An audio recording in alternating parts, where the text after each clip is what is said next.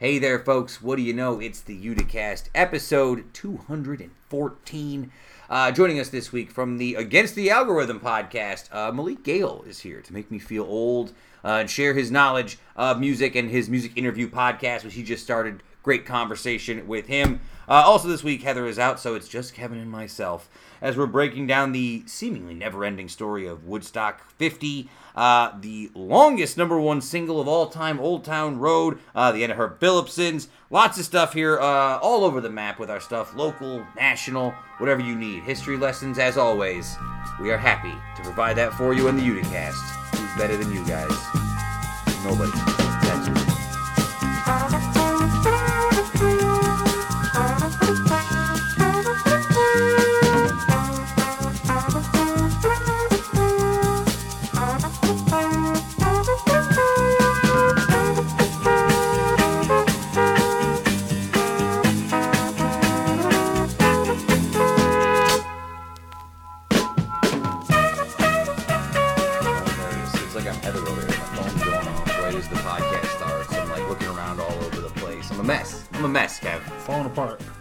Falling apart at the seams. Welcome back, folks.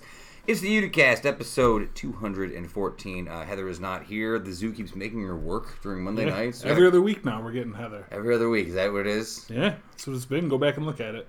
I gotta call Mark about this. Mm. Mark, we gotta have a discussion. Does Mark have the juice to do anything about this? We have to have a discussion about how much juice Mark has. Mark, call me. Tell me how much juice you have to get Heather here every Monday. Make it happen. Uh, no, welcome, welcome back to the show. Just uh, a lean, mean two man pod with me and Kevin, old school style. Uh, joining us this week was Malik Gayle from the Against the Algorithm podcast. Cross promotion on multiple podcast fronts. Uh, but Malik is a great guy. We had a great time talking about music, talking about podcasting stuff. Um, really, it's after I was talking to him about it, I really think that's the only thing I could do without too much work is do a music podcast. Like we could go back and do like maybe not a whole weekly podcast, but like a music series podcast. I'd like talking about music. Hmm. It's pretty easy to talk about music. I feel like. I, I mean, I guess it depends. I suppose if you're talking about music that I know about. Right. yeah, right. If you had to do like a biography, like five episode podcast about a band, who would be? Radiohead, probably. Probably not. No. No? Um, I don't. I, wouldn't be interested in doing that at all. I feel Really? like. yeah, just like a biography. Like break Yeah, down where I'm like career. reading you a biography. No, I'm not into. I'm You not wouldn't into wanna- you wouldn't like wanna break history presentation. No. Ah, see, I'd be thinking, be, think it'd be good to go through all like the Radiohead albums and just like do a whole sequence of. Well, that's a whole different thing. That's not like a biography would be a snooze. I'm just trying to sit Right, here and well- read you his, like historical facts and Well, narrate like, oh, in 1994, Radiohead went to get a hamburger here and they liked it. Are you just being a jerk now, making fun of my history lessons? Is No, I didn't even think of your history lessons actually when you said guy. that. Bad guy. I really didn't. Bad guy, Kev. Uh, For t- happy accident. Kevin's mad because I've been making him watch lots of monster truck Bro, content. you're obsessed. I like monster trucks. You're obs- my thing with the monster trucks is they just they do the same thing every time. you got to look for the technique to it. We watched the Marble Olympics; it's the same thing. Uh, it's a little different. a little different. There's the whole presentation. There's the the pageantry. You know me. I like pageantry. You don't find the pageantry of like. There is none. It's bad cameras and ugly dirt fields down south. Well, that's because it's 1994. I'm on YouTube watching a lot of like old monster truck rallies. Uh, here's the thing: like, I watch wrestling, so I assume nothing can be as as like lowbrow entertainment as wrestling. Oh, monster trucks Is lower? certainly lower, Lower, Oh my below. god, yeah. What's lower than monster trucks? Bullfighting. Oh man, not no. Bull, bullfighting's higher, bro. Um, yeah, I don't know. It's tough. Lower than monster trucks. Lower you're than getting- monster You're down in like demolition derby. Yo, demolition derby. I feel like that's what you got to be looking up out there. To bring, like Demolition. the battle. See, here's the thing about a demolition derby, though. Oh, Charlie, this is you've been on the interview and you want to be on the regular show. Charlie's been very vocal all day. Mm-hmm. Yes, Charlie. Oh, demolition derby is one of those things that I feel like, in principle, Mm-hmm. it's interesting. Like if you think about like all the different, like how yeah, you get these cars together, you can work on it. It's like it's like Mad Max. But then in reality, it's just like dudes in station wagons, like backing up Slowly, slowly, like, plowing Yeah. into each There's other, no- kinda spinning. Yeah, yeah. There's no, it's not battle bots, no, which is also kind of trash. Did I talk to you about BattleBots last week? Did we have the discussion about BattleBots? I don't know if you talked to me about it last week, but I accidentally. you have been a staunch BattleBots advocate. I accidentally got my nephew into it. My sister's mad at me Why is she mad at you? because now all of a sudden he's coming up to her like shooting out BattleBots factoids at her about the different robots that he likes. What's wrong with that? He's taking an interest. She hates it. Robotics of the future. I suppose. BattleBots seems like the thing that like goes in algorithms of popularity. Like it's popular for like ten minutes and then you forget about it. I don't know that it's ever really popular. Popular enough to keep getting put on TV every couple of You years. put a lot of stuff on TV. A lot of dumb things are You put a lot of things on popular. TV. no, but I, I feel like you do get like it's like people forget that it exists. Go, how come we don't do that anymore? And they do it, and nobody watches it, and then the cycle repeats. Well, because like- again, they're just sort of like pushing into each other. Uh, we haven't had a chance to go yet, but uh, are you excited for the new Quentin Tarantino film, uh, Once Yeah. Upon a Time in Hollywood? I'm very excited. yeah, always. Have you been enjoying all of the uh, Quentin Tarantino content that's out there, or is it too much? Uh, yeah, not really. no, a lot of- it's it's it's just it's too much. It's, I mean, people love to just pound all the joy out of everything in the name of like think pieces and blog posts. It's been a lot. Some of it I like, little bits and pieces, but I'm not ready to like gorge on it all. Yeah, I don't really like to do that with stuff, and I feel like it's becoming like worse and worse as time goes on. Mm.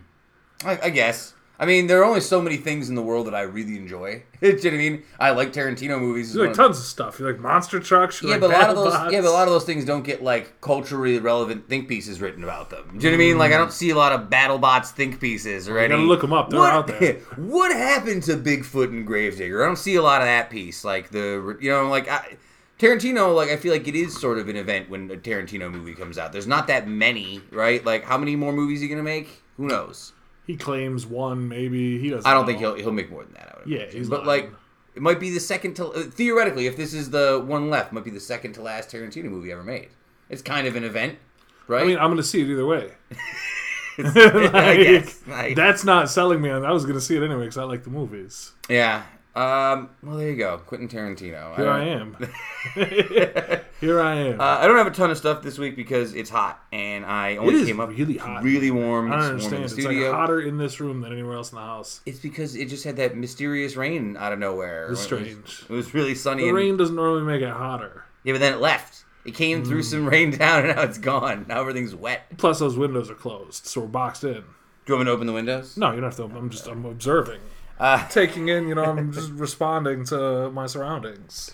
Uh, all right, I got a couple quick. I guess I guess this counts as a local story. Still, do you see that Woodstock 50, the festival that never dies, Continues is, to be canceled. No, it's moving to Maryland. And Have you seen this everybody pulled out. It's just Oh, like Mar- a concert. It's horrible. I is this is Woodstock 50? Was it ever real? Because I never No, saw like a lineup so. of bands. I Right? mean, I saw the yeah they they launched the lineup with like who was playing each day and who the headliners were. Like one of the concert posters, all the acts like they do for all the rest of the festival. so who's like the biggest act? um Jay Z is obviously huge. Um, Jay-Z. I'm trying to remember. He was not the only. Certainly not the only one. They had. Well- it was uh, on par with any other festival you'd see anywhere for Well, lineup. Jay Z serves my purpose though. Of the question, right?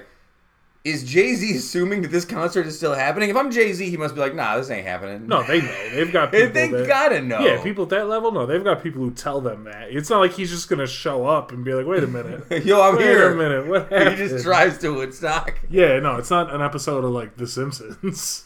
That'd be a great episode of Simpsons. Uh, I'll say this: I, at a certain point in time, right? It's the it's the boat question. If you if you buy a boat and then you replace every part over fifty years, is it still the same boat?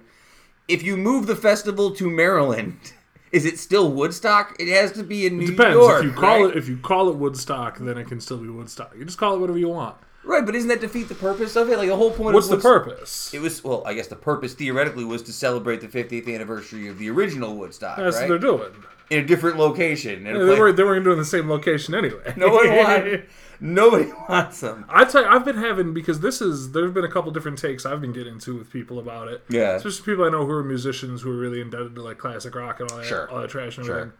Not to say it's trash, but, you Yeah, know, I know what but you mean. know what I mean. I know what you mean. The people yeah, who yeah. think that no good song has ever come out past like 1978 besides like Nirvana. If you didn't listen to Bad Company, you hadn't lived. Yeah, kind of yeah. those type of people. But they're like, oh, well, you know, it's not even Woodstock because it's got all these rappers, and that's not like what it was about. Oh, I haven't seen that Yo, one. here's here's the thing. Um, like Woodstock was about the music of the youth, and I know true. I know that your baby boomer parents have lied to you about um, the permanence of culture, but hip hop is the music of the youth. So if this is supposed to be a youth festival. There should be hip hop artists out there. Great segue. And people are like, oh, it's not like what it was originally about, like peace and love. And there's a horror show there too. Like, Oh, yeah. those people ruined that farm. There's a reason they can't go back to where they were. Yeah, we they they very very very much sugarcoat the entire Woodstock experience with the level of like just hippie Much like the love. baby Yeah. boomers do with everything. Yeah, yeah, yeah. Uh, speaking of music of the youth, though, great segue. Uh, it's true. We, me and Malik, uh, me and Malik talked about this on the interview. We discussed. Uh, my kids at school were sort of saying that the song "Old Town Road" by Lil Nas X are kind of sick of it.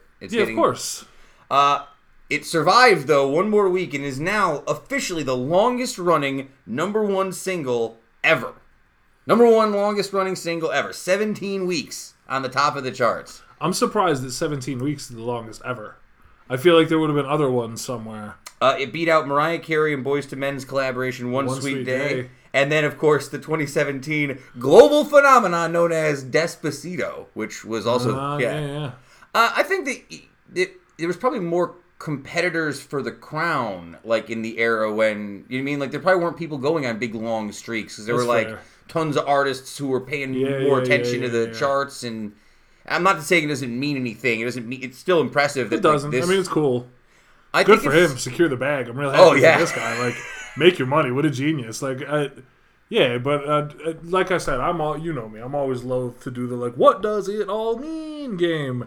Yeah. Um, but like, it's it's nuts. Like when you just look at this is some guy. Like, it really is. As always, you know, time shifts and things are changing, and the barriers and alleyways for which people can enter into like the music industry Yeah. are fracturing more and more, and there's more and more holes and doors and paths and ways to get in. It's awesome to see. It's a cool story, and hope this kid's making money, and I hope he's like saving it because like you imagine you just hit something like this when you're 17, 18, 19. He's a young kid, right? yeah, he's very young. Imagine like get a hit like I always say it. If you gave me like 1.4 million dollars, I'd be good for the rest of my life. We find a way to like make that be the basis of a happy and fruitful life. There's like a Bill Simmons theory he's talking about all the time on his podcast. Most lately, it's like the age you get famous is the age you stay forever. And Yeah. I don't know if that's like a real thing or not, but it's scary. I, you could see why in that scenario it'd be scary if you hit it big at like 17. Like I have all the answers. I can tell because I'm a success, right? Like Oh, yeah, you see it all the time. yeah, yeah. See it all the time. And I hope that this dude. It's funny too because Malik and I during the interview today actually discussed like there's no way that the next song isn't matter what, no yeah. matter what, right? It's Well, already a you know what's interesting about this to me, and I know less about this, so Yeah. you know I don't know if you guys got into it, um, but this is different because it's not like this guy. You know, back even I don't, I don't know whether he's going to be a one hit wonder. I don't know what's going to happen, but for right now he's got this one hit, and it's certainly a wonder what it's doing Yeah. on the charts. Um, back in the day, though, that used to be accompanied by your record label, your album, your money advance, Yes. your touring. I don't know. I assume that this guy, Lil Nas X, is making money. I would hope. I assume he's getting Yeah. paid somewhere, but I don't know how the money works when it's Yeah. not, you know, like when it's like self-released and the way that it is, it's all very different now. And you might end up actually making more money by cutting out the middleman. You know what I mean? Like I know Chance the Rapper Yeah. made a ton of money off the coloring book by cutting it out, and other artists have done that. You know, more established people like Radiohead, like we said before, and Nine Inch Nails and stuff. But I'm very curious. I would be very curious to know how much money this guy's making and where it's coming from. Yeah, does he have an album? Is my question. I don't think like so. I doubt it, right? No. Maybe he does, and I just But don't like know he's about he it. doing like endorsements and remixes and signing his song over, probably for sure. Probably, he's getting yeah. money off something somewhere. Very interesting to me. Make your money, kid. Man, number one song. Like it's probably it's a good flex though. It's a crazy Oh, flex. amazing, like, yeah. oh yeah, dude, number one song in the country. Haven't you heard? Of That'd be course great. you have. That'd be great. Of course you have. You know my name.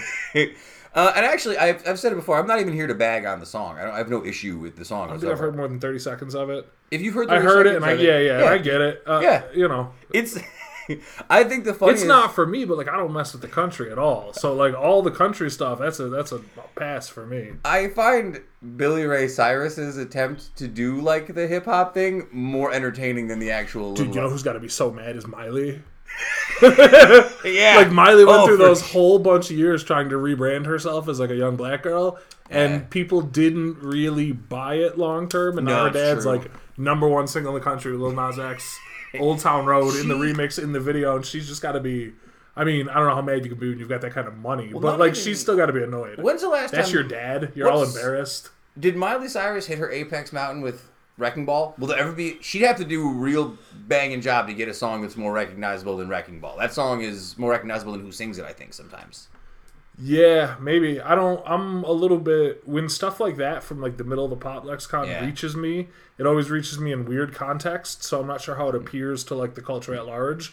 Like I don't work with you know like you work with all these kids and teens, so you see all day like what the teens are kind of saying and doing. They don't. I don't have any it. idea. What's weird about it is I work around like a lot of teenagers who listen to a lot of music all day long, and none of them like any of the sort of pop superstars that you would imagine like teenagers would like. Like, I don't hear any of them talk about like you know Taylor Swift or like No, yeah, you wouldn't. or even like Rihanna though, or like that kind of thing. Like you don't hear that. It's all Those people are these- gone and yeah. over. Like it's another ten years has gone by. Like a lot of Rihanna's biggest hits are almost ten years old now. Yeah, And if not, you know, if not 10, you eight at least. Time marches on. You know, these kids who are 14 and 15 now in your classes were literally in diapers when Rihanna's biggest hits were out. Is that the thing? But I guess what's the mark of a success success now for a musician? like just two to three years of just having like popularity in lexicon? Is it too much to expect? I think it's what it's always been.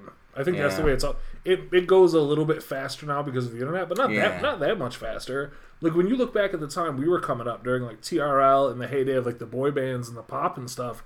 Those bands like NSYNC and Backstreet Boys only really lasted for like three, maybe four years. It's true. before they were broken up and disbanded, all of them. And, And it could- seemed like a long time because we were young kids Yeah. during it, but I guess you could argue that bands like Korn actually still are like putting out music and still exist. It's just not popular anymore. you could Like, argue you- that what Korn's putting out is music. theoretically you could argue that it is music, yeah. something. No, yeah, but I mean, but even those people, they're kind of getting on the the greatest hits. Like, let's go on tour for the 20 year anniversary of our seminal album. Yeah. The same way that, you know, Bon Jovi was 10 or 20 years ago, or Poison or whatever. This will be a tough one for me to ask because you might know the answer, and I'm going to feel bad that I don't know because I would have known back in the day. Has Pearl Jam put out an album since Lightning Bolt?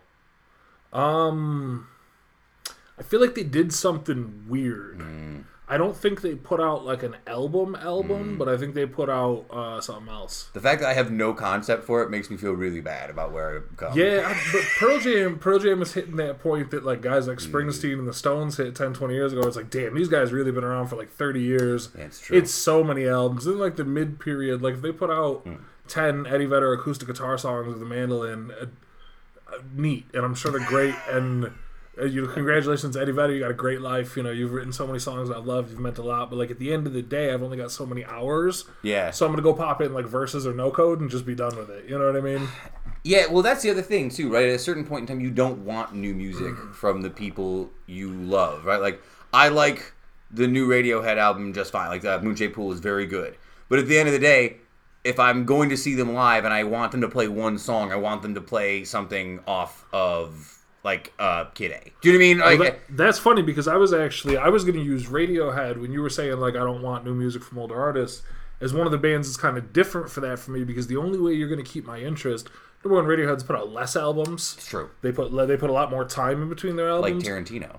Uh, yeah very similar actually and they um but they also keep changing what they're doing and Yeah. pushing boundaries Yeah. Like Pearl Jam by the way I just looked uh, Lightning Bolt was the last album Last album. there was a live album Let's Play 2 from Wrigley Stadium but oh, they're yeah, I putting out live that. albums all the Yeah, time yeah, yeah. um, but a band like Radiohead, I still like because every album they're still like pushing and creating something different, and it doesn't sound like, hey, here's more songs that sound like those other songs. It's like, oh, these guys are Yeah. still growing and exploring sonic territory, and I think you have to do that as you get older as an artist. Oh, but yeah. I think that you alienate a lot of people when you keep changing what you sound like because a lot of people are like, yeah, shut up and play the hits. I always, I always go back to that one Simpsons episode where Homer sees like BTO playing at like a county fair, and he's like, "Play taking care of business." The hell's BTO? They're the band who co- wrote the song "Taking Care of Business." Oh, Take- BTO? Yeah, BTO. Uh, Bachman Turner Overdrive. Oh, okay, yeah, Yeah, yeah. B- he's like, "Yeah, play taking care of BTO, business." that was it. And they like start the song, and he just goes, "Just the good part." and that was, that was that's all I ever think of. Uh, I had two other stories. We'll move into the second half. Let's go to this week's interview uh, with Malik Gayle, who is uh, started music. He started his music podcast. Like episode six they're Mm-hmm. on, but I really like the format he's doing. It's a great interview. We had a really nice conversation. Malik's my guy. I'm glad that you two hooked up. Well, it started because he had mentioned to me on Twitter that he had sort of he his idea was the same idea I initially had. It's like there should be a podcast network, where all these podcasts sort of intermingle and work together, and you can get them all. And uh, we had that conversation, and we talked a lot about music, and I talked a lot about how old I am. I can't believe it. Your favorite Let me tell subjects, ya. monster trucks and how old you are. Man, let me tell you, it, there's a lot of interviews I've had over the last few years that made me feel old. Malik made me feel real old, real old. Uh, but great time talking to him. I had an excellent time. Hope to talk to him again soon. Malik Gayle, we'll be back in just a moment.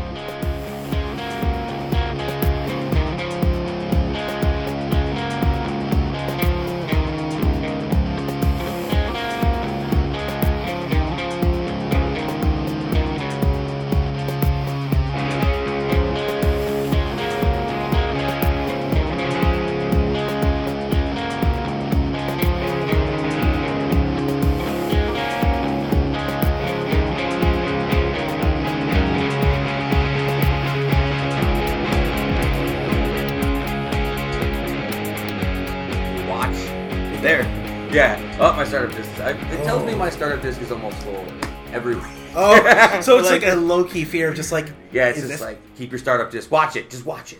is this gonna be the it's like is this gonna be the curtain call like in the middle of an interview? It's uh, you know what's funny? I'm I'm like right on the verge of buying a new laptop. I've had this Yeah. computer, and no joke, I've had this computer since I was living in New York City. So Yeah. I went down there in 2000. Let's call it 2008, if I remember correctly. Mm. Uh, so this thing's gotta be. It's pushing like 11 years of That- being alive and putting out that's a podcasts. It's a. I can't. I'm shocked. I'm like I've crossed my I cross my hands for it every day. I'm like, please, just one more podcast. um, so, uh, Malik, it's a pleasure to have you here. Uh, I didn't realize how close you were in terms of location. It's Yeah. like podcast row up here. I'm li- like literally I, I just like walked up the block. I just like I'm not gonna dox anybody because that's not that's not my goal of coming on here. But um I looked and I was like, oh, it's literally like a walk. So like I just like took a walk around the block. There's be like, so many people on this street. Weirdly, there's a lot of like Yeah. community figures on this street. Like my Seriously? bu- like my Made In Utica buddies live up the street. My friend Michelle, who's been on the podcast numerous times, lives Yeah. like right around this area. It's like a lot of folks in this little South Yeah. Utica spot. How long have you been? I, you're from Brooklyn originally. Yep. So born and raised in Brooklyn, Born lived and in raised. New York from my like most of my You went to high school and stuff. Then? uh, in Harlem. So went to high school in Harlem. Wow, Harlem. So what? You were like Manhattan, New York. Yeah. So I was in Brooklyn for most of my life, but like in high school, I spent a lot of time in Manhattan. Mm. Did you like like going to high school in Manhattan at that time? I did. It was. It's it's interesting. Public what kind of- school? Oh yeah, public school. Public school, yeah. Um, it's a public school, so it was interesting. But my public school was a little different. It was a visual and performing arts high Hmm. school. Interesting. It's not like High School Musical, not at all. Right. Um, I was a musical theater guy, so I was like, oh, really? Yeah, yeah, no, no. So I did a little bit of it all, but the reason I went to the school was because I was doing visual arts. I was doing Visual arts. so painting, art, all that stuff. Oh wow. and I was going through the kind of sad anime drawing phase. like people's chins were too sharp. Yeah, Hair exactly. was too sharp. It just wasn't good. Um, but I eventually broke out of that, and then I got I found my way in other things. I did like some acting. I did some Mm. theater crew there. Um, I ended up in choir for a little bit. Um, Were you like, pro- you were you making your own music at all, like on the side? Were you doing like music creation, or were you just sort of like involved in the art scene in general? a little bit of both, but I'm gonna tell you, I wrote songs. Mm. And they weren't necessarily good. um, we'll get into it a little bit later. Um, but my best friend, who's like doing art, um, Alan, for the show, he's doing art for the show. We were in a band called Wolf and Gale. Wolfengale. It is buried, it is hidden, and there is a cover of House of the Rising Sun floating somewhere. Nice. It is the worst thing ever, and I'm like, I feel like I've already called it out, so Nah. everyone's gonna pause and go. But I mean, I kind of have to live. I kind of have to live with it, so I'm just gonna live with it. Let me say, you, not to make you, not to be like that old man in the room. Uh, I'm like 10 years older than you. Yeah. I've been doing, I was doing like the punk rock thing from like 15. I have so many recordings Yeah. and so many like old school things that I'm just like, man, I hope that no one has any copies of these ever because they're so bad and they're so embarrassing. That's the scary thing. You're just like, I don't like no one. Yeah, I think my band's name was Jinxed. J I N X E. We were like a. I really wanted to be in Blink 182. Like, were, I'm, it's that era. That was like how I learned music, right? Like, that's a big part. Like, and now, like, you look back at like a lot of that like era of music, and it doesn't mm-hmm. like, not all of it sticks with me. Yeah. Like, I loved Jimmy Eat World, and if you put a Jimmy Eat World on a song on now, I'll still probably like bop along with like, yeah, all right, this is a banger. But like, you know, some of that Blink stuff, it's like if I didn't learn how to play guitar by trying to do this, I don't know how like I would feel about it if I showed it to somebody who'd never heard it before. Yeah, it's kind of weird. Uh, Blink was go- Blink's going through a weird period. They dropped. They just dropped the song actually today. Did it today? Like, yeah, like, oh man. like it's a it's it's interesting. They it feels like they're doing like the whole like uh, we were a band that was very popular in the mid two thousands. That's now going very pop. Well, it's so weird because like I wonder how like a lot of these like weird bands that I listened to growing up have established in the mainstream. Like when I was listening, like, I bought this. is- this ages me so much right now. No worries. I bought uh, a Green Day album called Nimrod. It was like Mm. their third or fourth album. I forget what it was. Like Yeah, yeah. my own money. I remember that being like a big moment in my life. Like Yeah. going to get the CD. Of this Green Day album, and then like within five years, I kind of hated everything Green Day became. I was like, "What is this?" I'm like, I, Oh, like, you know what I'm saying? Like, so a lot of times, like, I wonder what becomes of like the legacy of a lot of these bands that I listened to growing up. How um, so let me let me go back to Brooklyn. For No worries, yeah. For, uh, so you're you're going to school there. You're doing the art thing. Yeah. You- did you have an idea what you were interested in, like what you wanted to do at that point in time, like doing the art? Did you want to have like an illustration career? Did you want to get into like that kind of thing? Yes. Mm. So I've had like a few goals. I want to be like a, a um. There's two things mainly. I want to be like a comic book artist, Mhm. or I want to be an animator. Those are like a few, the few like the Yeah, big yeah, ones I yeah. was touching I on. Comic books, man. Like I like I love and I still do. I still really love like looking at animation and wa- like keeping yeah. a, keeping a pulse on like just because animation's a really cool medium and comic books are a really cool medium. So it's kind of nerdy, but I do like love keeping up with that stuff. Hmm. I think the big thing was like. I personally didn't feel like my art was any good at the time Yeah. Mm. and I think like, and I don't want to judge my my like anyone in my school, but like You start looking at other people. you get demoralized Yeah. hard, hard. Um, I remember we'd have a yearly art show, Yeah, sure. and like I think the moment where my any aspirations to do art were killed when like we like everyone has a piece at the art show, so every like you- like I'm seeing my best friend's piece like right up from there. I'm Mm-hmm. seeing like my friends Chris and Alan like their their pieces are there. Everyone else in the class is doing really cool work. My piece was and it's in the library, so my piece is on the top of a bookshelf. So- in the corner. so that was the moment I kind of was like, and I didn't want to be like really cocky about it and be like, "Where's my accolades?" But that was the moment where I just kind of looked at it and was like, "Okay." And I think like I just kind of like fell out of love with it. Well, I want to get to Utica College. Before I get there, I just want to ask: like, you get a chance to go back down to the city at all ever? Yeah, I've, Yeah. I've come back a few times. Um, Where do you consider home in the city for you? Like, what what spot is like your Ah. your spot? it bounces around a little bit. Yeah, yeah. I mean, because I've, I would say Manhattan. more Manhattan, really? home. Yeah. Because I used to go there all the time. Like, go to hang out with like some friends. Like, I've hung out with friends all across, like from Brooklyn, Manhattan, um, Queens, the Bronx. So Mm-hmm. Yeah, yeah. like, I but like we'd always converge in Manhattan, and like those hangout sessions, because we were broke high school kids. Yes, um, basically we're just going to Barnes and Nobles and like Yeah, or, yeah. or like walking down Union Square for the entire day and like seeing random stuff happening, um, and just kind of like experiencing all of that and taking it all in. I used to work at a restaurant in Midtown Manhattan called Carmine's. It was a Times Square restaurant. It was like Italian style food. Yeah. And uh, whenever we go to New York, when I like see my buddies who are still down there, they just call me Midtown Sam, and I hate it. I hate it so much because they're like, "Oh, he's popping around Midtown." Mid- Lower East Side is probably my favorite part of Manhattan. I used to love going down to Lower East Side, that like 14th and Second and below, like that whole area. Yeah. Yeah, yeah, I love that whole spot. Like that whole part like feels like it's weird because it feels so much kind of like hipster Brooklyn. well, now it feels like it is. Oh, even- yeah, 'cause it is, yeah. Well, now it's kind of Yeah. now every part feels like hipster. Brooklyn. It's it's hipster Brooklyn part two, but like, I would walk in there and I'd just see like the Stones. Yeah, and, yeah, like, and like that was the thing that kind of like I was like, oh, okay, what's going on here? It's funny too because I remember when I for, when I moved to Brooklyn with Yeah. my buddies, we were like in that that era, like that 2006 2007, wearing V-neck T-shirts and listening to Oh. Neon Indian, and like I wanna let's go to Williamsburg. So we moved Oh, to. Williamsburg, or we tried to Williamsburg. That's the good word. and we were like, "Oh God, look at all these rich parents with like six thousand dollars Oh, yeah. We can't afford to live here." So we moved to, uh, I guess people called it Clinton Hill, but it was it was Bed Stuy. It was like I don't know why the Clinton Hill thing took off as like a name, but like real we- estate. real estate said Re- yeah. Regal. Re- this isn't Bed-Stuy. It's, it's Clinton Hill. Yeah, it's on the it's on the edge of Fort Greene. I'm like, it's not. it is not near Fort Greene. Uh, but I actually, but it was funny because I loved that apartment. We were right on um, on Bedford Ave, right in the corner of Bedford and Kosciuszko, and like over the next like seven years though it's like oh here's an artisan bread shop here is like all this spillover from williamsburg that started like spreading out into the outside areas it's weird i'd never seen a city like evolve Oh, yeah. in a way like it was it was kind of it was wild It happens quickly. Yeah. Like um, I my high school's like in Upper Harlem. Like Yeah. not Upper. It's like in like it's in like right Yeah. like right after you hit, right after you like Central Park. So like it's a hundred. Yeah. It's like 116th or something. what's your subway do you have this Um, A A A A still remember it. it. Though it's the two was when I kind of wanted to like I, like take a little longer way home, but AC was the way home.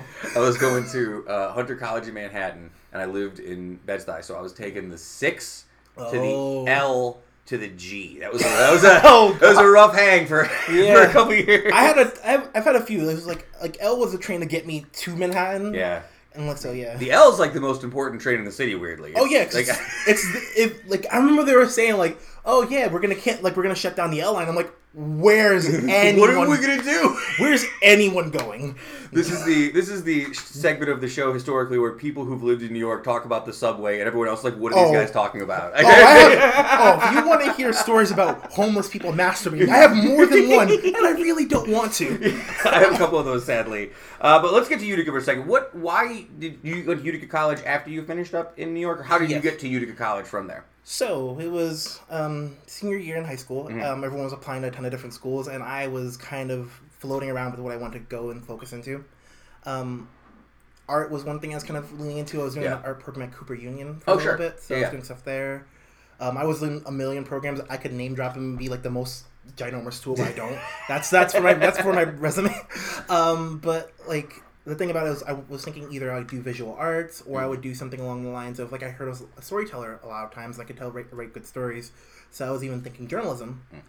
And then I had the a panic moment because people were starting to get acceptance letters, and I got nothing. Oh yeah. So I went on something called CommonApp.com. Oh, I I work in a uh, long time listeners of the show will know that I work in a high school. So Yeah. most of my day at my job is helping seniors do the Common App. I'm it's a it's quite a thing. It's something. I basically sat down, Yeah. opened up the Common App. Yep. Anything with English journalism, and I'm glad I didn't pick English. English journalism or art. I just kind of went and I flung myself Yeah. into it. Um, ironically enough, I got accepted to. There's two schools that were my like my two choices, and you're gonna like when you and I say them, it, right. it seems like it's a coincidence, but it's not. Munson Williams and UC, Oh yeah. Yep. and I didn't know Munson Yeah. Williams was here, and they're like, "Oh yeah, we'll give you money," and like it just wasn't enough because I knew art supplies were gonna be a thing. Yeah, yeah. So I was like, Utica College it is.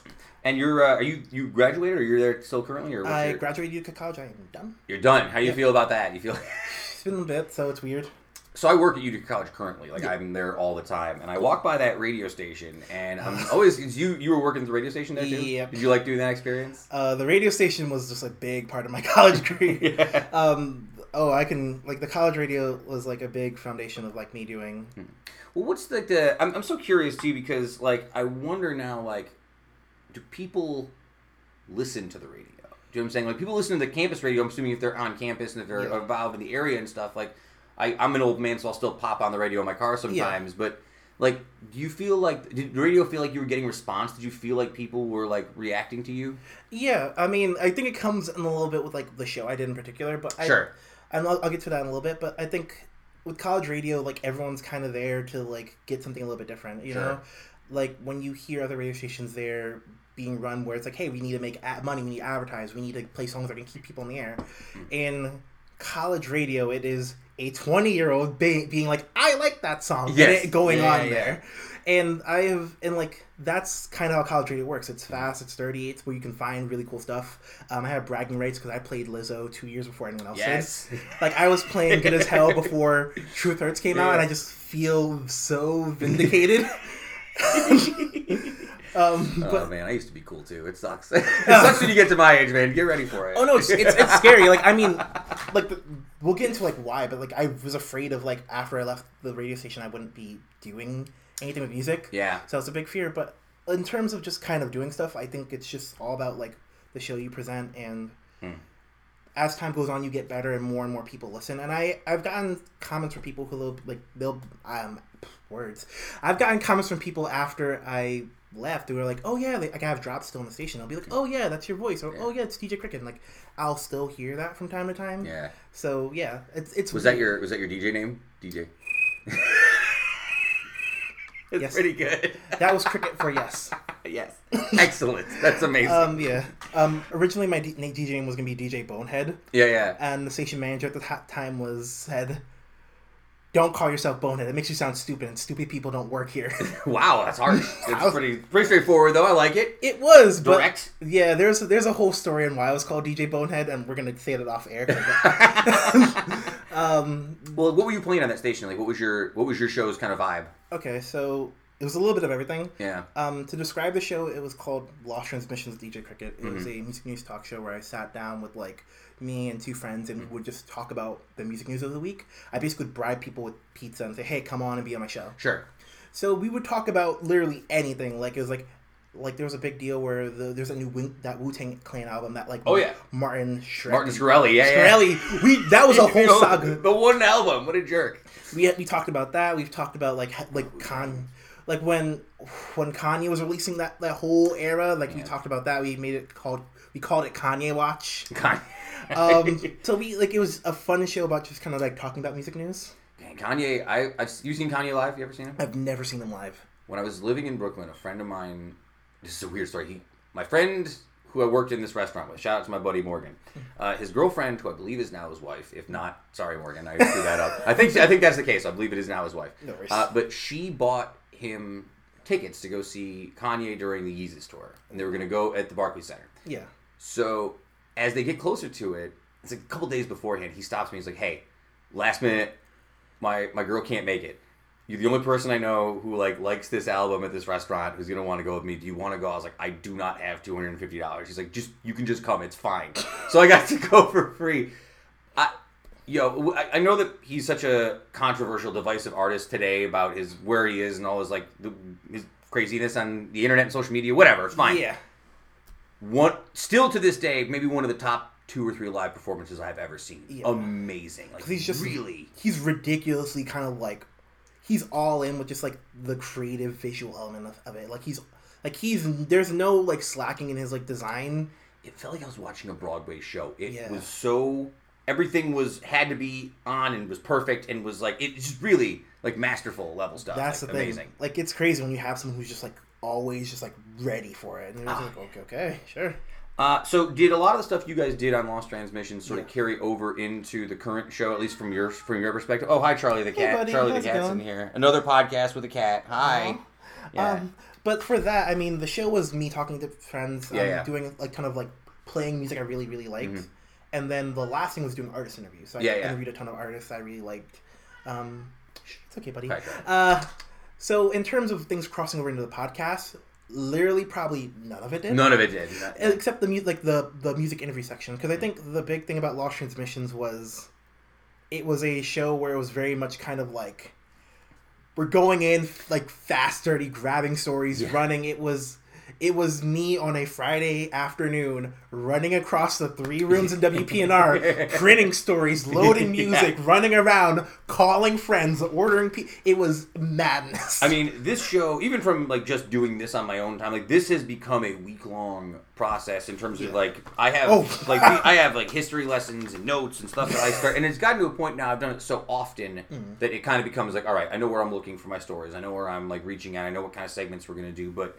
Yeah. I mean, there was a time when I was every week I'm just like, I don't know what we're gonna talk about this yeah. week. Well, I yeah, like I scheduled it out a little bit, so like I would have like a guideline to be like the first hour would be like three smaller stories. We try to do an interview and then probably have a bigger topic and call it Hmm. out.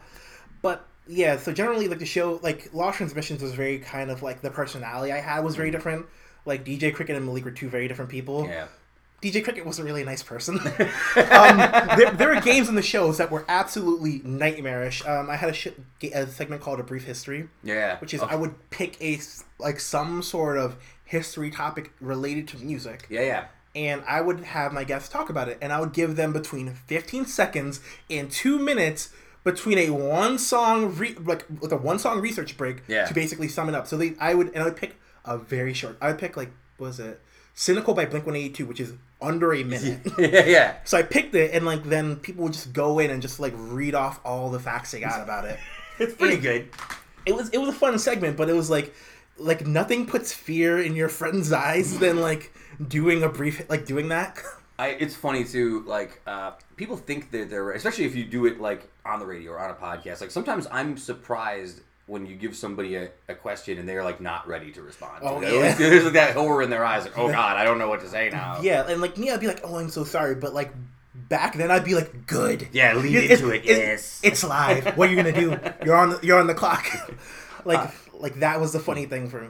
We haven't even mentioned your podcast, by the way, since Oh, we've been talking. Uh, Against the algorithm, it's uh, you. Could, what platforms are you on? You're, I saw you're on iTunes, uh, iTunes. Stitcher. Yeah, iTunes, Stitcher, Podif- uh, Spotify, Spotify, yeah. Spotify, uh, Podbean, and I think that is it. But ma- ma- well, a lot of the major podcast places. Uh, and you guys are on Twitter. You're on Instagram. I mean, you're all over the place. I'll let you do your tags because I'm, I'm bad at looking up research names. But No yeah, worries. If you're Um, drinking coffee, No worries. We're, it. we're on Twitter and we're on Instagram. On Twitter, we're at ATA underscore pod, and on Instagram, we're against the algorithm. We do have a Facebook. There's literally nothing on it, so don't go there. Yeah, I mean, it's so funny too. Like again, that's my oldest man quality shining through is my lack of ability to sit down and do the social media side of it. Like I, I'm, I've been on. I, I was talking to somebody about this. I've been on Twitter for ten years. That's by now. Yeah. Twitter is just like, oh my god, I've seen every take on here. I've seen every joke, every Like- meme.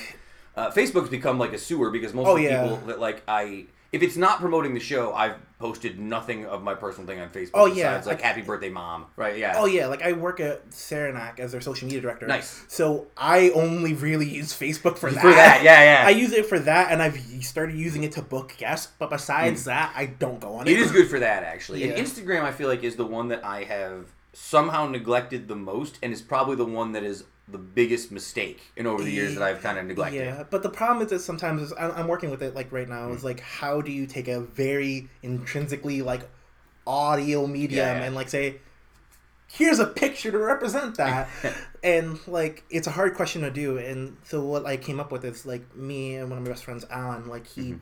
he's he would- we went to high school together doing the visual art thing. And we were like when I was doing this entire process, he was basically him and my girlfriend Marissa were basically there, kind of like as like input and they were talking with through the whole process and we decided well he me and him decided that hey i'll do some pieces based on the interviews and Hmm. Sure. that was like a way to kind of like visually add something different so it wasn't just Hmm. kind of oh yeah like i'm gonna take, take a stock photo of the band and do something Yeah. Well, that's probably a thing too. Like you gotta. Are you booking? You you're pretty much opening it to all musicians. I listened to this week's Yeah. pod, and it's like sort of like the the who's the get a youth life, like, life, after youth yeah, life yeah, after yeah. youth yeah Yeah, but like, you don't seem to have any like biases about who you want to bring on to talk about Oh, music no, wise no. on the show. no like i used to do that with lost transmissions Yeah. and I was just very much kind of like, okay, I'm going to listen to like the bands I want to, but Yeah. I mean, I think, and I mean, uh, I guess the algorithm is like that too. But I think I've been expanding my sounds and horizons a little bit more. What did you like grow up listening to? Like, what, what was around the house for you growing up? Like, what were you? Um, so for my family, like it was a very kind of like there was a lot, there was a lot of stuff going on. Like my family was Jamaican, so kind of Yeah, like yeah. I heard a lot of just like dance hall a little bit, Dance hall, reggae. nice. So there was a little bit of that, but also my mom would listen to like. Hey, it's Delilah. Whenever she, like on Sunday mornings, so I would like I would hear drops of Jupiter and like How to Save a Life. Yeah, it was around. like I was a cast member on Grey's Anatomy. Yeah, yeah. Um, but so like I listened to a lot of that, but in, in terms of like what I personally liked, it was just kind of I kind of like had a few phases. I had like a kind of a pop punk like just hard rock era. Yeah. yeah So yeah, I yeah, kind yeah. of was listening to like Fall Out Boy, My Chemical Romance, like Mm. Panic at the Disco. Man, Fall Out Boy. It's so interesting too because as a guy who was growing up, like learning how to play guitar from like Blink One Eighty Two stuff and like playing Green Day stuff and like being in those kind of bands growing up and like that kind of thing. Yeah. We always assumed like the Fall Out Boys were like we could do this. This is what we're trying to do. Like we're in this little. We were not. We were not. You know what I'm saying? But like, but those were like bands that in a different world, if I were more talented and had better connections and wrote better songs, would have been contemporaries. I'm doing air quotes. You know what I'm saying? Because it's not. it. You know what I'm saying? Like Yeah. And it's it's crazy to me to like think about that kind of stuff because like again it makes me feel really really old. Yeah. Um, but like it's great. It's great. To, it's yeah. It's great to me to hear that like that music has like stuck around a little bit Yeah. and sort of like has like Fall Out Boy though. now sounds very different. Oh, wildly. using samples from like the monsters and stuff. Oh, oh like, I don't understand. Like I've I've learned too many things about that. My girlfriend's gonna be yelling. Like, "Why are you talking about Fall Out Boy on a podcast?" um, but like that's the thing. Like I would like I jumped into like listening to bands like that, and I was just kind of like really into that era. And then there was a kind of a slow switch. yeah. Were, were you finding music like on the internet, or were you finding through friends? Uh, internet. So the Internet, thing about yeah. it is, I kind of had like a group of internet fr- internet friends. yeah, yeah. Um, back when Facebook wasn't a trash fire, Uh-huh. um, there was a basically, and like you can kind of like showcase what was on like Mm-hmm. fan pages more, or, like band pages more. I basically be- there was like a My Chemical forum basically on their their page. yeah. So yeah, yeah, like yeah. fans were like when they were doing like um Danger Days, the last album they were doing, like fans were talking on there all the time. It was like the new records, what they like, Mm-hmm. what they're releasing, and just kind of like whenever the band posted, they're like, the band's here. it's like it's weird, but it was like a it became like a giant community of people who were like talking actively there and just kind of doing a ton of stuff. So that's kind of like the like I was learning stuff from there. I was checking out more bands from there. Um, in when I was in when I was in high school, I heard a few, found a few bands there. Had Tumblr, and one of the bands actually had Mystery Skulls. I found off of mm. Tumblr, and it was just like it is always trying to find new music Yeah. from anywhere. See, I think the internet was interesting too as a place too, because we used to go. I remember I stopped doing this years ago, but like there was a time when you could go to like multiple different websites every day and learn about some new band if you were in that thing. Like, you know, I mean, I'm really dating myself here, but you can go to Pitchfork every morning. You can go Oh, to like Brooklyn. Vegan. You can go to all these different like you know there were like there was no data, which was a place was like an illegal. Like streaming thing, you just go and people would post albums and then they get taken down within a couple days. But you just check every day and be like, "Oh, what's up today?" Just right? grab it and go. Yeah, Yeah, grabbing. Yeah, so like they, I feel like now it seems like, and I notice it with my kids in the high school. The place where people find music now is YouTube and not like the Oh, yeah. blogosphere or the radio. And I don't know when that shift necessarily happened, but it seems like it happened hard. Yeah, it was like a few years ago. I would say around like the last few years, I was finding stuff there. Out there, there's instead of blogs, I've been seeing a lot of like YouTube curators. Yeah, yeah, interesting. So there'd be like YouTube channels whose sole sole existence is like posting other people's music and like or making playlists, and that's how I found a lot of bands. Um, there's a band from Australia, New Zealand called. I need to get that right. Uh, it's a band called Castlecomer, but they're Castlecoma. Mhm. So I believe it's Hmm. probably New Australia. It's Australia. Australia. All right, Yeah, I'll have so- to look this up afterwards. We'll, we'll look it up. We'll look it up. If anything, just put the, the real name over it. But um, Yeah, yeah. But yeah. So I taught like that's the way I found that band like that, and it's just kind of like there's that big shift. Instagram's been another big way I found a few Hmm. Well, bands. that's what I noticed when you were talking about in the last episode you, I was listening to. You guys were talking like the Instagram thing is something I never even really thought about, like as a place. It's like, oh yeah, I guess you could just put like your music videos on Instagram Yeah. now, right? I feel like also because of the YouTube and Instagram like influence, I don't I don't want to say you see more music videos, but like again, I I used to go home from school and watch MTV, and they would have TRL, and you would watch like Oh, the yeah. music countdown. And I don't think that that's a thing that exists necessarily anymore. Yeah. Like the idea that people watch music videos on TV, but they damn sure watch them on YouTube and oh, Instagram. it's like crazy because it's like backing it and like trying to like Hmm. like there's less music videos I feel like, but there's more production value Hmm. put into a lot of them depending on like who's it coming from. If it's like a big that major label backing. There's like an artist named Oliver Tree who like Mhm. is signed to a major record label, but he's just like his whole stick is that he's a scooter, a, a scooter prodigy that Yeah. has a bowl cut that has a like has a song that's his most popular song is about him falling in a scooter accident. It's called Hurt, Mhm. and it's it's a serious song, but it's like it's wild. Let me ask you this question because you're talking about being a like growing up with like My Chemical Romance and like Fall Out Boy, which Yeah. I think is not in hindsight like particularly too dark, but like My Chemical Romance at a certain aspect, like people would be like, oh, this is kind of this is Yeah. very dark, but like. I feel like every song I hear that my students at school play now, whether it's like some Billie Eilish track or some like everything's sort of like a slow R and B song now. Weirdly, Oh yeah. um, is music darker now than it used to be, or am I just like doing that, shaking my? Oh hand? no, you're not. No. it, it, it is just sadder. it's sadder, right? It feels Yeah. sadder. And I, I don't know when. Again, I don't know if that's a YouTube thing or if it's like around the same time that it like shifted, but it feels like that's where we are. I just think it's a cultural thing. I think Is it like a cultural thing? I think like it happened, and I don't want to inject politics in it, but like a few years ago, like I think everyone's been like a little bit more weighed down by a lot Uh, of things. Yeah, I mean, we're we've talked about that for a lot of this. Yeah. Not how way down we feel. so, the thing is, like, um, when you look at new musicians, they basically just kind of like, oh, okay, like, Yeah. you know, and like the musicians like, and it's not like there's not a lot of artists talking, but they're like, oh yeah, like this is why I'm mad, but like. It's just kind of a, a bit more edge to it. Yeah. Um, Billie Eilish, like her bad guy is about her being like a person who's like cheating on someone, you know, Yeah. like playing a character. So that's like interesting. Yeah, I mean, uh, here's the other thing too. Like, I go back and listen to like songs I wrote when I was 17, and I'm like, yeah, this is some uncompleted emotions. Like, I haven't figured out the rest of the emotion cycle yet. 404 emotions not Which found. it's weird, right? Like, yeah, exactly. exactly. Well, it's weird because like my niece is young to the point where she loves Billie Eilish, but Yeah. like she was on Billie Eilish on the internet a couple years ago, talking to me. I was like, okay, fine, sure, right? Like, and now it's weird that she's like blowing up. And Yeah.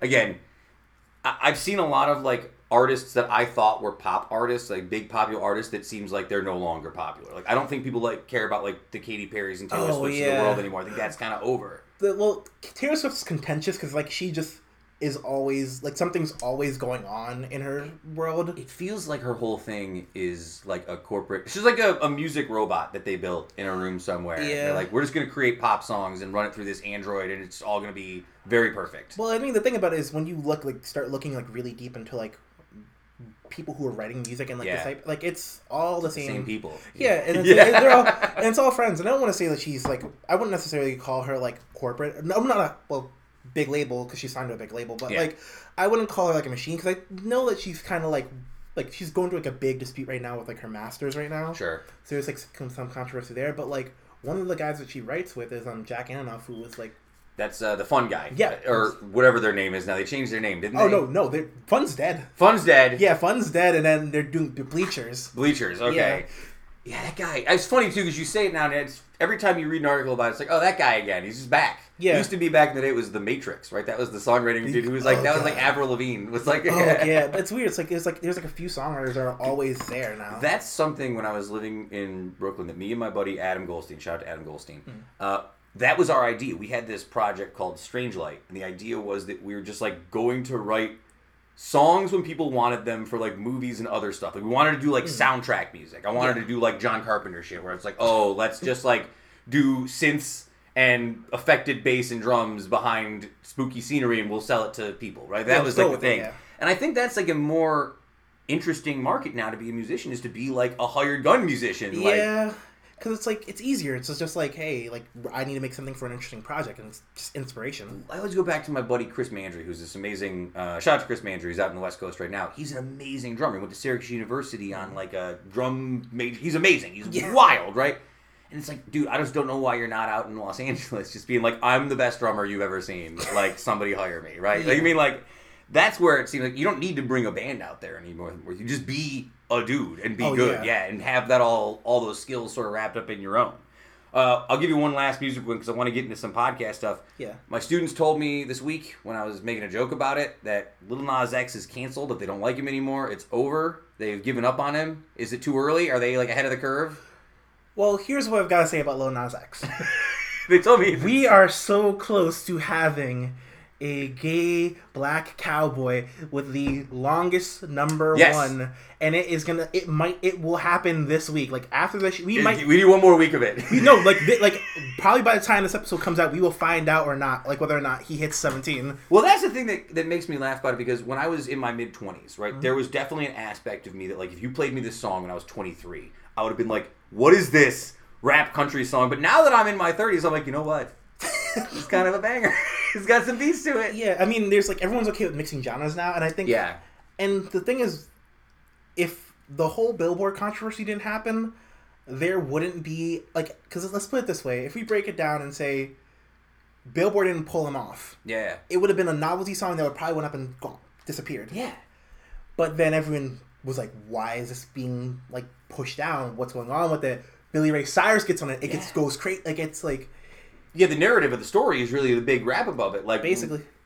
and that's what's crazy too because like I I respect the fact that he's like, yo, this song is a hit. I'm gonna ride it as Yeah. long as I can, right? But like I'm I'm so curious for him because he seems like a really cool dude. Every time I Oh, hear him talk, he seems like the chillest dude. I wonder how could he ever possibly have a next song that isn't gonna be slightly dis like how could it not Yeah. be right? There's Well, no Have you listened to the song Panini? That I've seen the video for it. I Yeah. think for it. Yeah, yeah. yeah so like it's it's funny because the thing about it is like it's just a weird song where it's just like, "Hey Panini, don't you be a meanie," and just like, yeah, like it's him like leaning into like the kind of jokey nature of the whole vibe. Well, that's it's true. Like, there's such a weird thing about what hits with like like the the mainstream now and what doesn't. Because I have no idea anymore. I just want to share this with you really quickly because today at the work I do, my kids had a talent show, and I'm just going to throw you some of the songs that they sang when they were up there. There's a Oh, couple, no. of them, right? So one of them was a song called "Lost Boy" by Ruth B. I'd never heard of Oh. it. Some sort of Peter Pan. Yeah, yeah, yeah. yeah. I, it's it's too slow for me. Oh, I, too I know. slow? Yeah, I remember like a few years ago when we were playing it, like playing piano for a little Yeah. bit. Uh, some song called "Titanium" by David Guetta Oh, featuring what- Sia. oh, okay. oh yeah, that was like when like when dance pop had like a really crazy like boom for a little bit. Yeah, yeah. And then just the song Prince Ali from Aladdin, like just the What? No, no, no, no, no, no, no. Okay, depends on how you're singing it. Are you singing it like Will Smith? It was the '92 version. It was Okay, the old good, one. Yeah. good. Because I don't, I, I don't know. I love Will Smith, but I didn't think that was really good. Uh, and then uh, the then the track that I found the most controversial because I think it's a banger and it's like something I would never listen to otherwise is "Sunflower" by Post Malone. oh, I love that, That song's song. a banger. I was like, yeah, I like I remember immediately like reading about Post Malone, like face tattoos. I'm out on this guy, but that song they snuck into that Spider-Man movie. I was like, you know what, this song is dope. That's the reason why I, I, I really wanted to see Spider Verse, and then I kept watching it because I, I can't couldn't wait to see it. So then, Yeah, it's a banger. This song. listen, Sunflower's a really good song. You know, it's funny. I think Drake was the one I talk about this all the time. Like I remember, like for whatever reason, like when um the album that had started on the bottom and like just hold on, I'm going home. Oh, yeah. um, the, the, the silhouette. Nothing will ever be the same. Yeah. Right before that album came out, I remember like some of my boys were listening to like Drake, and I was like, just for whatever reason, I was like, ah, Drake, yeah, Degrassi, like, you know what I mean? Like I'm just, I don't know He why. was in a wheelchair. Yeah, he's in a wheelchair Jimmy. Like, and somewhere along the way, like the song "Just Hold On, I'm Coming Home" or whatever the actual name of the song, is, it came on somewhere, and I was just like, oh. I was like, "What's this song?" I didn't know what it was, and I like leaned out of my room. I was like, "Hey, what's this one?" my buddy just looking at me. He's like, "It's Drake." Drake. And I was like, "Ah, damn it, damn it, Drake." Well, Drake's a chameleon. He jumps around to genres too much. He's like, listen, like he had like that whole period where he's just sort of like trying to act Jamaican now. yeah, yeah, yeah. It's weird. I feel like I see that in wrestling. It was the other way. Kofi Kingston used to be Jamaican, and now he's just a regular guy. Um, okay, I do want to get into a little bit of podcasting stuff uh, before we have to get going because I'm so curious. Uh, I remember when I first did this podcast, started doing it 215 weeks ago or whatever. Yeah. Most times when people would come to do the show, I would have to explain to them what a podcast was. Mm-hmm. So. Um, it's been nice over the last two years, and people are a bit more aware Oh, of yeah, it. Like, I a love to be on a it. podcast, yeah. yeah, now it's like a thing.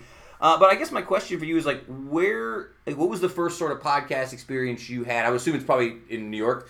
Yeah, it was like a little. New York bit had a big podcasting culture Yeah. like when I was down there initially. like podcasting culture there. But I mean, I probably picked up it a little bit more during college. Yeah, yeah. Because I was like working on like an on-air personality, being a little bit more on that.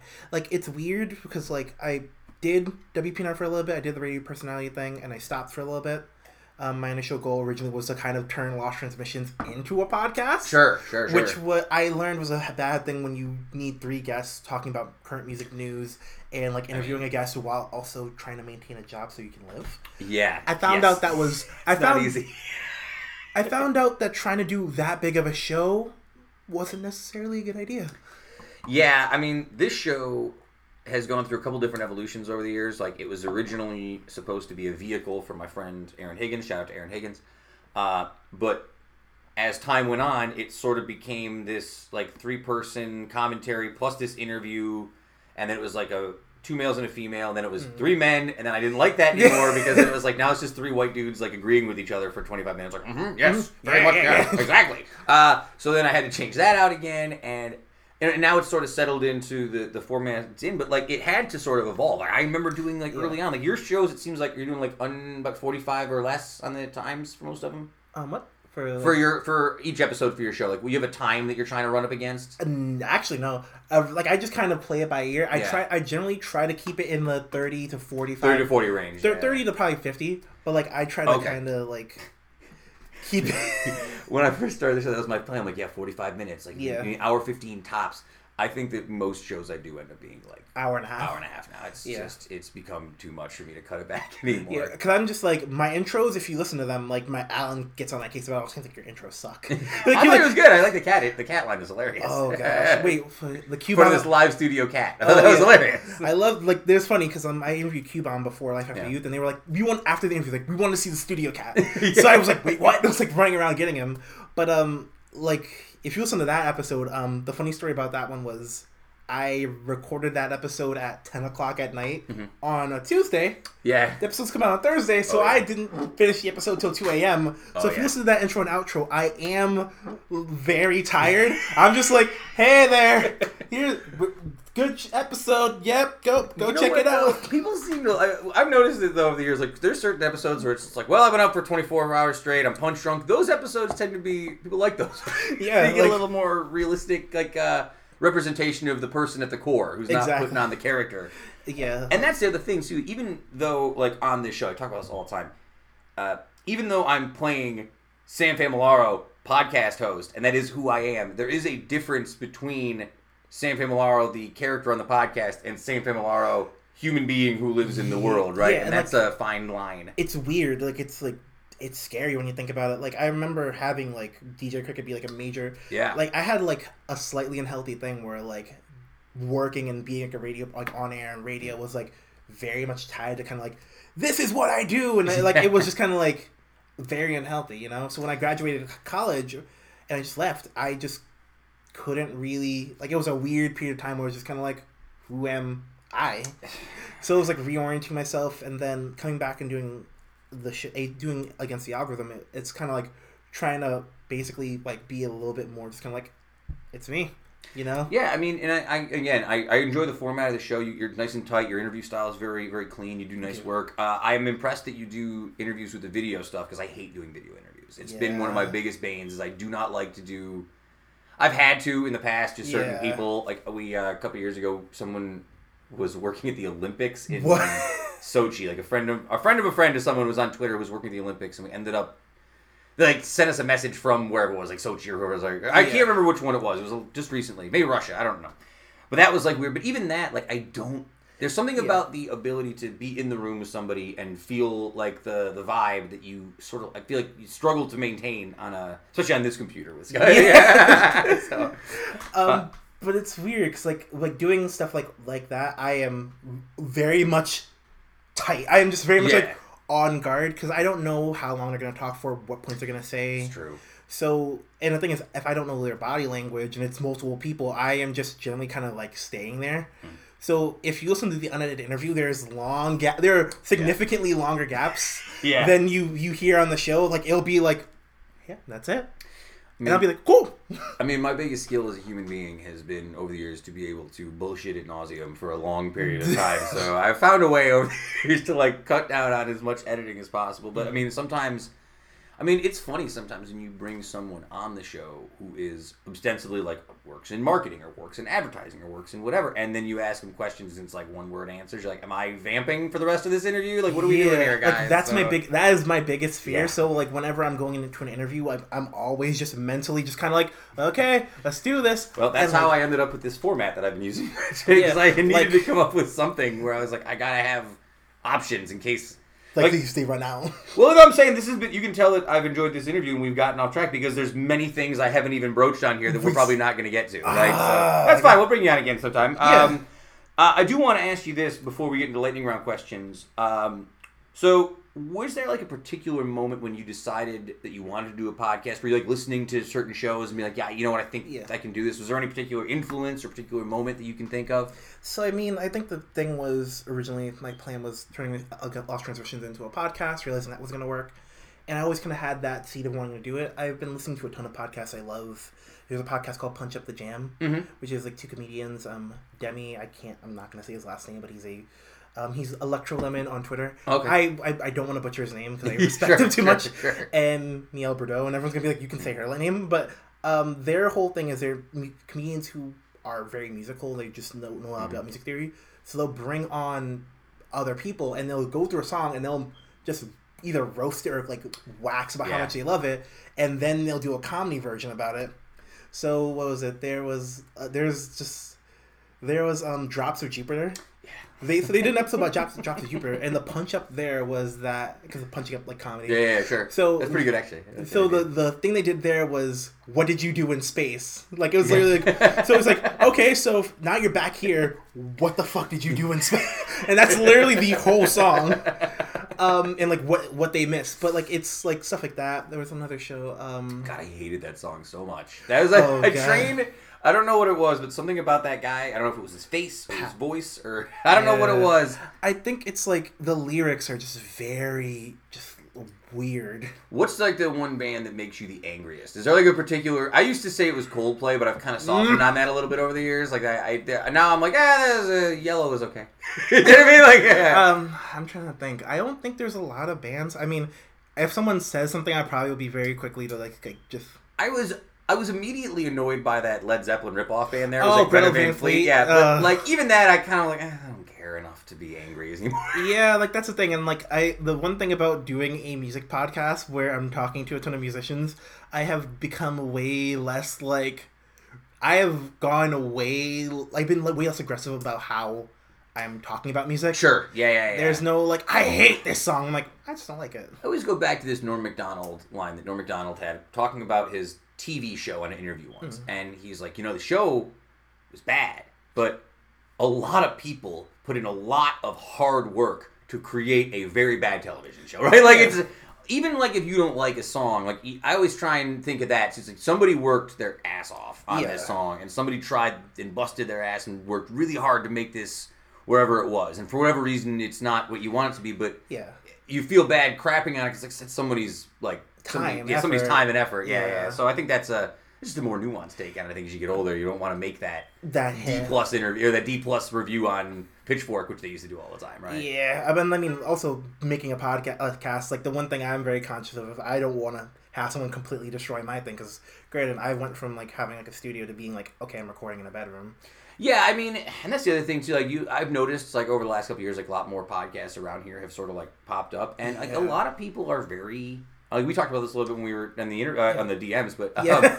uh, you know, like I think a lot of people like again, my initial plan when I wanted to do this was to do like a local version of like what Bill Simmons does. Like Mm. I have a podcast that's like the the All Girls podcast. Mm. I have a sports podcast. I have a music podcast. I have a uh, like a professional wrestling podcast if we got that far because we love Yeah. wrestling. You know, there's like a lot of different like things I wanted to do. Yeah. And just the feasibility of being able to find all of these people who are willing to be crazy, insane persons like me and do this every week and come up with content is daunting. yeah. so Like doing the show has been very much kind of like once I've ever since I've launched, I've thought about the show like all the time because Yeah. it's just like, and the thing is weird. Like I'm not gonna be doing like all the time. I'm doing seasons. So. yeah, yeah, that's smart. That's smart. That's something I did not do.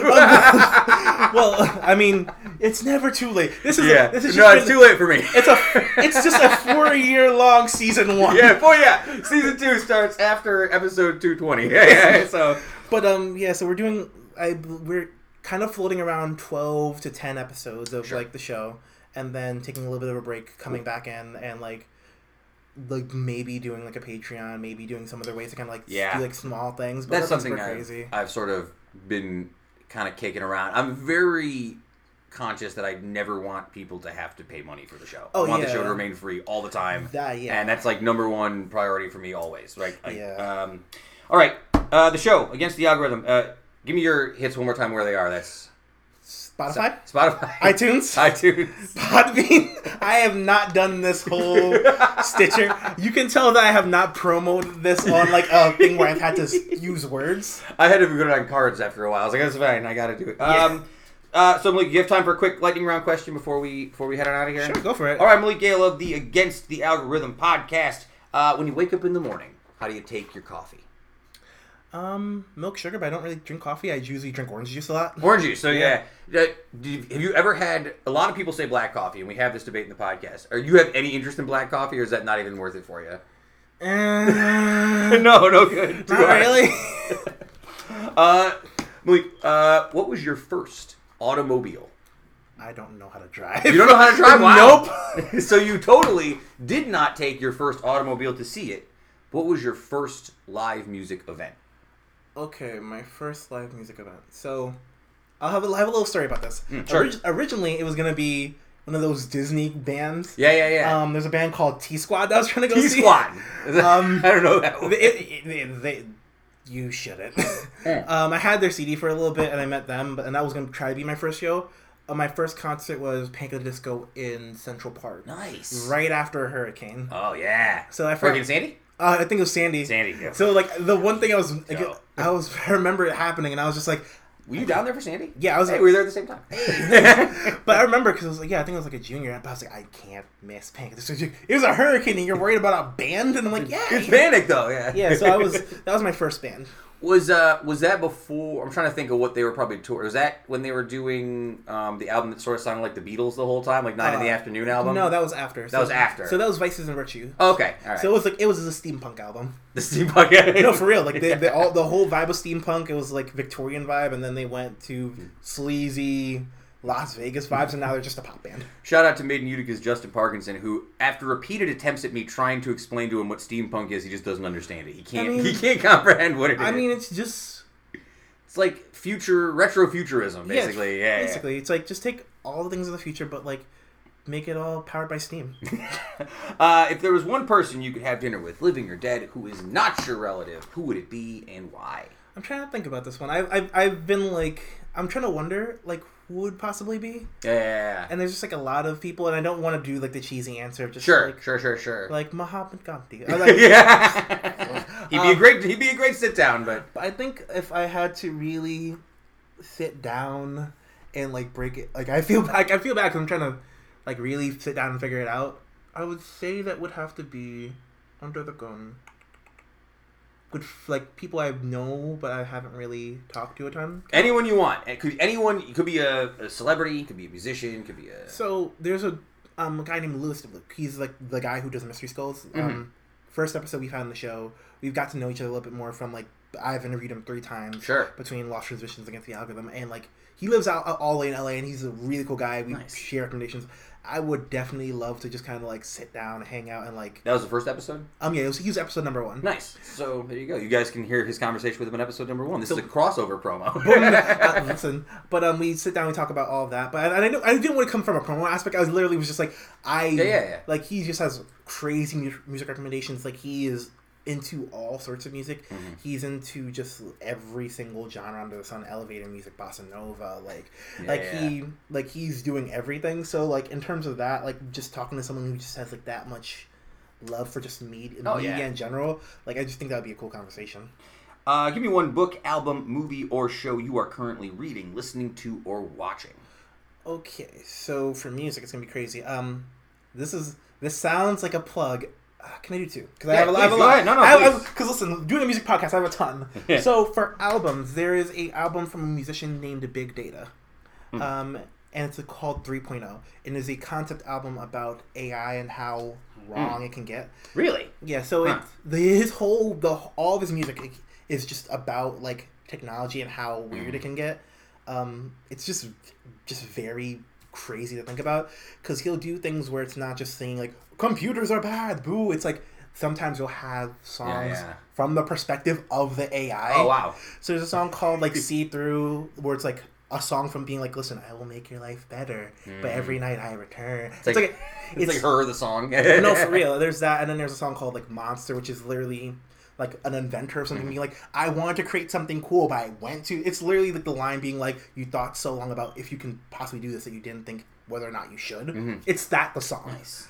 Um, Interesting. Big Dad. I'm gonna write that one down. Big- no, Big that Data, yeah, Big Big Data. Data. I'm gonna write that down afterward. so there's that, and then another song I've been listening to is "Love Me Instead" by a band called Saint Blonde. Saint Blonde. I They're- saw you on Facebook thing talking about this, maybe, Yeah. or as a picture on Facebook. Yeah, so actually they are the next episode. They're the one coming Nice. out. So um, they we talked a little bit. I didn't know that the thing was coming out until like after the interview. They were like, because I was trying to tease them because you're always trying to like, try Yeah, to yeah. find out like what's the next thing you're gonna try and do, and they're like, oh yeah, we have a new single coming out this week. We just didn't know if like Mm-hmm. when this was coming out, so we didn't want to spoil it. And I was like, oh, it's coming out next week. And they're like, oh yeah, we're, we have a new single. And I'm like, Dope. and so like there's that. But, um, so I listened to it. It finally came out, and I really dig it. So those are like some two things. But I could talk for hours on like how much stuff. But if I had to pick two that I've been listening to like today, today, Yeah. those have been the things I've been checking out.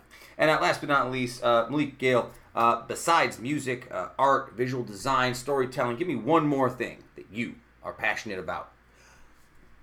I do want to get a pa- I'm I am trying to get a bit more into video games. I just don't have Yeah, the time yeah. because I've been running around. I uh, I'm like a pretentious video gamer. I feel like I've been playing the same three video games over and over for the last like 20 years. Just like whatever Fallout game is the most recent. Yeah. Uh, the Bioshock games when they were out, and then me and Kevin used to play Castle Crashers a lot. If you remember that game, that Oh, game yeah. was dope. Uh, but I feel like yeah, I'm sort of getting to the age now. Again, I'm talking about how old I am this whole episode, but um, I'm getting to the point now where certain games, like I played a game called Borderlands Two, maybe I was Oh, playing yeah. it, and I was like, this is too fast for me. I'm like, I suck at this, and I'm getting killed by stuff that I probably shouldn't. Oh, if Um, you, if, yeah, if, if you love that, there's a game I think you really like called Dark Souls. Uh, I, I so they you can download Bloodborne on PlayStation 4 for free. Like it's, Yeah. it's on their like uh, giveaway games or whatever. Oh, it was. Oh, I need to get that. Yo, Bloodborne, I, I was so frustrated. I was so angry. Like 25 minutes in, I just like that's it. I'm done. Yeah. I'm never playing it again. I, I current, I'm currently going through that with the work. Like when I say it's gonna die, um, Crash Bandicoot, the trilogy. Came Oh, out. dude, that's a you and Kevin Sullivan when this interview is over can talk about that because he's a big Crash Bandicoot mark, and he's been begging me for a while to get some sort of Crash Bandicoot game for the PlayStation 4. Oh yeah, there's like the, all the first three games are out. yeah, the re- uh, the redos. I'm Yeah. gonna find it online. Like I'm gonna just warn you, they are. I have. I was so mad. I, was trying to play the games in order. Yeah. I got to the final world in the first one, and I got so mad that I just skipped to the next game. Yeah, yeah, no, Like- that's something I noticed when I play Nintendo games now because I have like the little emulator that you can play all the old Nintendo and Sega Genesis games on. Yeah. Uh, and that's like you, I play a Nintendo game now, and I'm like playing Mega Man 2, and I'm dead. I'm like, this game sucks, man. It's like Oh, no. immediately I have no patience. No, I'll be playing the game, and then like I'll literally like bite the controller. Yeah, and my girlfriend's yeah. like, "All right." Are you all right? Yeah, I'm like, no, because those games are just unforgiving. Nintendo hard. Uh. Malik, I appreciate you coming in today. Thank you so much. It's a great pleasure, folks. Absolutely. Check out the uh, Against the Algorithm podcast every Wednesday, Yep. Thursday. Every Wednesday, every morning, we drop it at midnight. So if you're someone who's weird doing something at midnight, Yeah. you got an episode for you. I used to get people who wake up early and want to listen like three in the morning. I'm like, first person to listen. I'm like, that's I was to sleep. So Yeah, like I dro- drop it, but hey, who knows? Uh, thank you very much, Malik. We appreciate you. Uh, back to the show in just a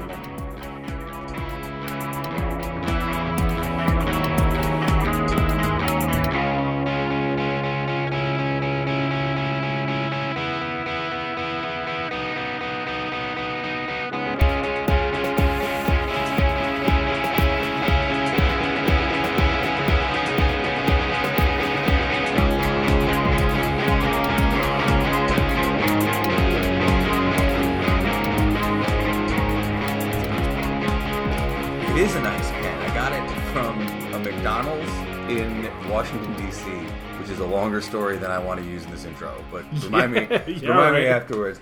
Uh, welcome, welcome back to the show. Thank you once again to Malik Gayle against the Algorithm podcast, available on all the platforms that we mentioned multiple times during the episode. Yeah. we'll link to. I mean, Malik's an awesome kid. One of the one of the best kids that I ever got the chance of having working on my staff in my time at Saranac.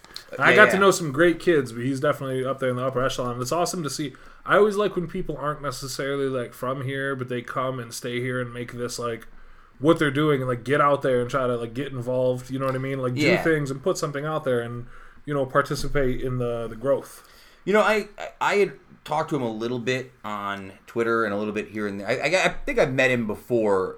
Once I, once I sat down with him, I was like, I've definitely like. Yeah, I think I think I briefly so, yeah. introduced you guys at a social at one time. Like, oh, this Yeah. is Malik. Yeah, yeah.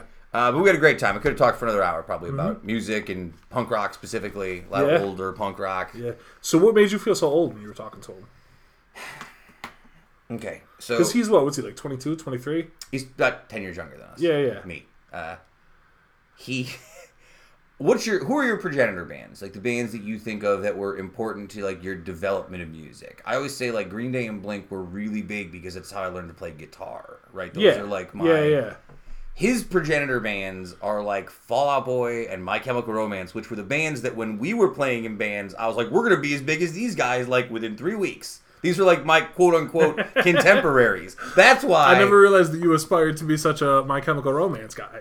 I just wanted that level of uh, Secure the money. secure You the bag. yeah, I wanted the money. You wanted the Billy Ray Cyrus remix. The- so it was just the idea that like had everything we had worked on when we were doing our thing together gone as it had in my mind we would have been playing Sure. alongside the bands that this kid's like were his fundamental music bands and that's the moment that i was like oh god I feel so old, right? Uh, no, I, I played it up obviously for for effect, but that was a that was a tough one. I see. Speaking of tough ones, time for history lessons. Sick. Uh, on this day, uh, 1976, the son of Sam uh, killed one person and wounded another in his first attack. Uh, son of Sam eventually got his name from the letters that he sent to both the police, uh, police and famed news reporter Jimmy Breslin. Uh, quote, I am a monster. I am the son of Sam. I love to hunt, prowling the streets looking for fair game. Fitter, happier, more productive. yeah, I don't know why I gave him that voice. Uh, what a weird thing to do to like send a letter to the mail. I guess like 1976, like you wouldn't think that probably harder to track you. Like it's like you're just asking to get caught though, right? I guess maybe you are. It's, I mean, kinda. I think Yeah. back. I think back then the thing is, it's like when we used to talk about like Deadwood, right? Like back in the 1800s, you kill a guy, you just go to the next town. Nobody knows what the hell happened. They can't true. find you. It's It's, the same thing in the 70s. It's like, yeah, I'm gonna mail a letter. What are you gonna do? You're gonna fingerprint it? Yeah, right. With what? Like, kinda. They didn't have the technology to track him down and find him back then. I just, in hindsight, it think like now you think like, Haha, I'm just gonna write this letter in my handwriting. I'm somebody well in you know or in some weird like cipher code like the goddamn Zodiac Ted Cruz. Um, as somebody like I always I was always interested in reading about like you know serial killers Yeah. and different like true crime and criminals and stuff like growing up my whole life. I always you know, separating the morality of the whole thing and for Sure. sure shouldn't be serial killing and all that stuff. But I always I always for sure. just you know just I for the record that opinion. Yeah, please don't do that. the, the show supports that you should not be serial killing and all that stuff. But I always got, I thought it was a really interesting thing when these guys would like taunt the police and like mm-hmm. send letters to the paper. And like as somebody who appreciates like you know narrative and like storytelling Yeah. like that, it's a really interesting wrinkle where it's like, yo, Oh, yeah. this is like a. This is like some Thanos, Magneto. Like, yeah, that's right. I'm the bad guy, and come and find me. I dare you. It's crazy. to me, it always goes back to like Jack the Ripper shit, right? Like, because that's the first time I can think of like you know in London them sending letters to the the paper, and then like copycats claiming to be Jack the Ripper also sending stuff to the paper. Like it just it's such an odd, dark, creepy narrative. Yeah, Good- which good- I'm into odd dark Odd creepy God- narratives, Yeah, Uh, when big on it. So David Berkowitz, the the man who was the son of Sam, uh, was eventually found out because he had uh, police followed up on a parking ticket that had been given out that night, discovering a machine gun in a car that belonged to him. Uh, Berkowitz explained that Sam, quote unquote, was his neighbor, Sam Carr, who was an agent of the devil. Uh, Sam transmitted his orders through his pet black Labrador. Years earlier, Berkowitz had shot the dog, complaining that it was barking keeping him from sleeping. Which, by the way, that's your first sign, right? Shot the guy's dog. If you shoot a dog, I feel like you're the first sign You of. might just be what a cop. No, that too. I'm sorry. Um, I, yeah, but I feel like this, you know, too, like summer, like hot summer, 1970s New York. You ever seen the movie Summer of Sam? no, It was uh, I know the movie existed. I saw it a long time ago, so before I had like a more adult lens to view movies through. But I remember it being pretty good. Definitely worth a watch. Definitely captures like that, Is that um, fever pitch. Uh, Leguizamo. Leguizamo? Yeah. And I, I want to say maybe Adrien Brody's in it I want too. This is a really weird detail. Did the movie poster have it spelled like SOS, like Summer of Sam, like it was written on a newspaper? I know it sounds really stupid, but it's like Could a be. weird thing that I remember Could about be. that. Yeah, sure. Uh, so but after Berkowitz shoots the dog, the dog recovers, and then he claims that the dog is speaking to him and demanding that he kill people. Mm-hmm. Uh, he then pleads guilty before claiming insanity. He was sentenced to over 300 years in prison. Uh, he later claimed to be a born again Christian, which is uh, hilarious. But it's, it's not better. It's, it's not any better. Uh, this day, 1987. Here's a nice um, palate cleanser uh, in a lot of ways. Uh, ben Cohen and Jerry Greenfield agree on their newest flavor of ice cream, Cherry Garcia, one of my Oh. all-time favorite ice creams. True. Uh, they're from uh, Ben and Jerry, of course, were from Merrick, New York. Uh, Garfield uh, Greenfield went to college, but found himself unable to get into medical school, so he joined his buddy Ben. Uh, they completed a correspondence course on ice cream making at Penn, uh, Penn State University's Crematory. Uh, yeah, 1987. It's pretty dope. You could just go like, you know, still young enough for there. Yeah, let's just go get like a twelve thousand dollar loan and open a business that becomes like a mega business. It's pretty wild. I feel like you need more money than twelve thousand dollars to do that nowadays. Uh, interesting thing about Ben of Ben and Jerry, he has something called uh, anosmia. You ever heard of this? Nope. A N O S M I A. It's a lack of sense of smell or taste. which is why he was very reliant on something he called mouth feel and texture, which is why Ben and Jerry's ice cream has all the different sort of chunks and pieces in it. That's Uh huh. his, I don't I don't know how that would help you any better. Again, I can taste stuff a little bit, I guess. So I guess how, how would I know? Uh, what would you say? I have a list here of the top ten best-selling Ben and Jerry's ice cream flavors. Ten. Well, if you can, I'll, I'll see how many you can. name. How many can you even name? Uh, how many like different flavors? I don't know. Uh, a good amount. I Uh, feel like. well, I suppose I can just run through the top five here for you if you want. You want to hear the top five? Sure. Number one, half baked, which I don't remember what that one is. Yeah, yeah. Number two is Cherry. Garcia. That's my mom's Garcia. favorite. Number three, chocolate chip cookie dough. Uh huh. Number four, chocolate fudge brownie, which seems kind of plain. And five is something called the Tonight Dough, which is, I would imagine, a Jimmy Fallon sort of flavored ice cream. Mm-hmm. Yeah, yeah. Shout out. Tastes to- like Jimmy Fallon. it tastes a lot like Jimmy Fallon. Uh, shout out to Americone Dream, which came in number seven. That's the Stephen Colbert. That one's actually very good. yeah, they're they're all good. Do you have a particular go-to for your Ben and Jerry's ice cream if you're gonna eat Um, one? I like cherry. I haven't had. Ben- I, you know, I was thinking about this as you're talking about. it. I haven't had Ben and Jerry's in a really long time. I haven't really into ice cream this summer, which is strange. No, me neither. actually, Um, I like the I like the one. What's the one that tastes like banana? Chunky Monkey, Chunky Monkey Yes. is good. I liked uh, Cherry Garcia is good. my mom's favorite. There's anything that's got uh, any kind of salt element works for me too.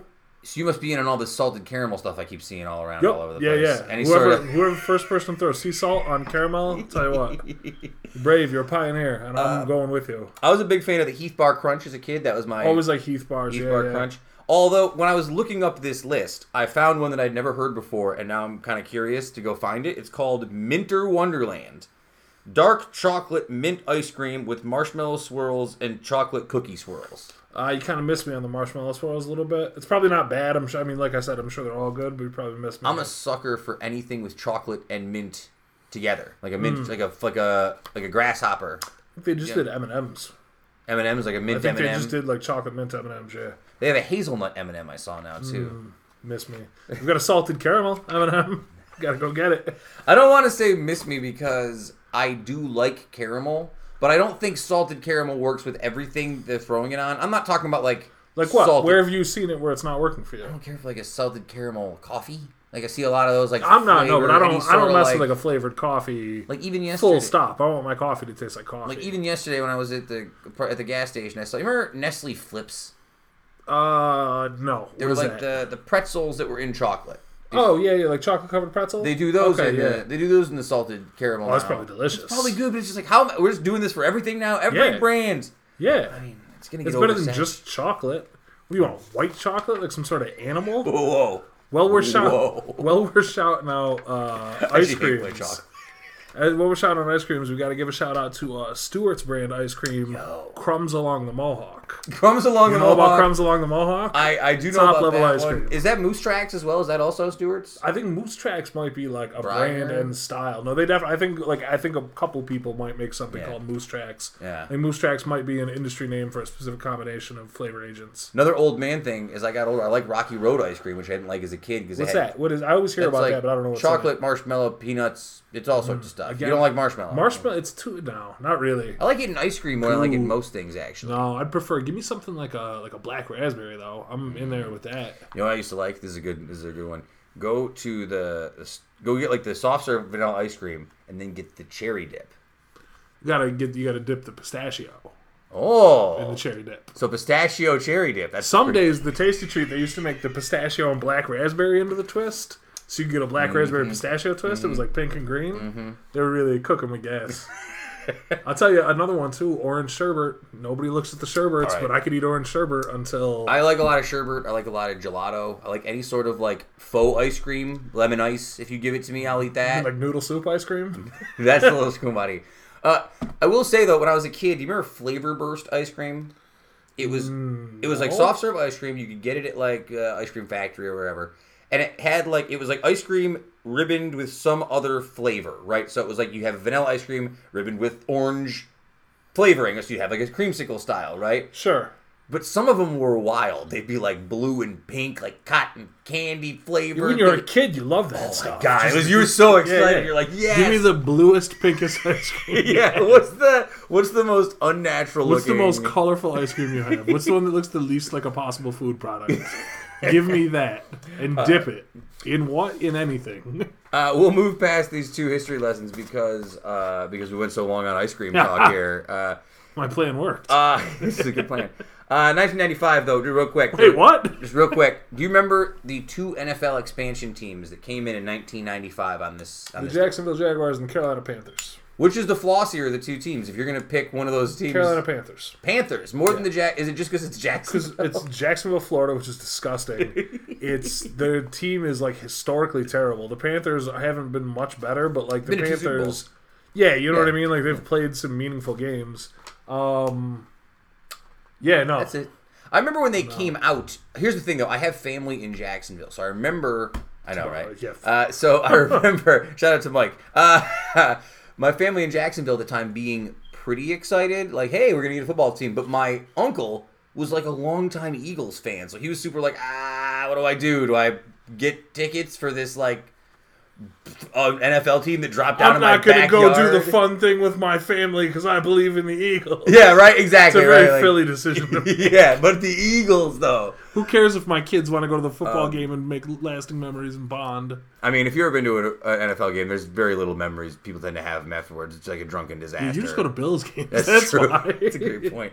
I guess uh, I actually always liked Jacksonville better because, again, because I had family in Jacksonville growing up. Sure. Both these teams, for years now, I feel like have been stuck in the 1990s. They look like the 1990s. Their logos are very. They need to, both these teams need to be totally revamped and freshened up for the 2000 whatever we're in, the 2020s. And you know what? If they're not ready by then, we can just put the season on hold till they figure it out. I love it. No big deal. a great idea. Also on this week, uh, world's uh, longest running music show, Top of the Pops, broadcast for the last time. I think we've talked about this before uh, about how there's no music television anymore because the internet co-opted it. YouTube took it over. Yes. I mean, yeah, that's fine. And then on this date, uh, 2008, uh, Slumdog Millionaire uh, debuted at the Telluride Film Festival. It went on to win Best Picture of 2009. Have you ever seen Slumdog Millionaire? I did not see it, so I have minimal takes on it.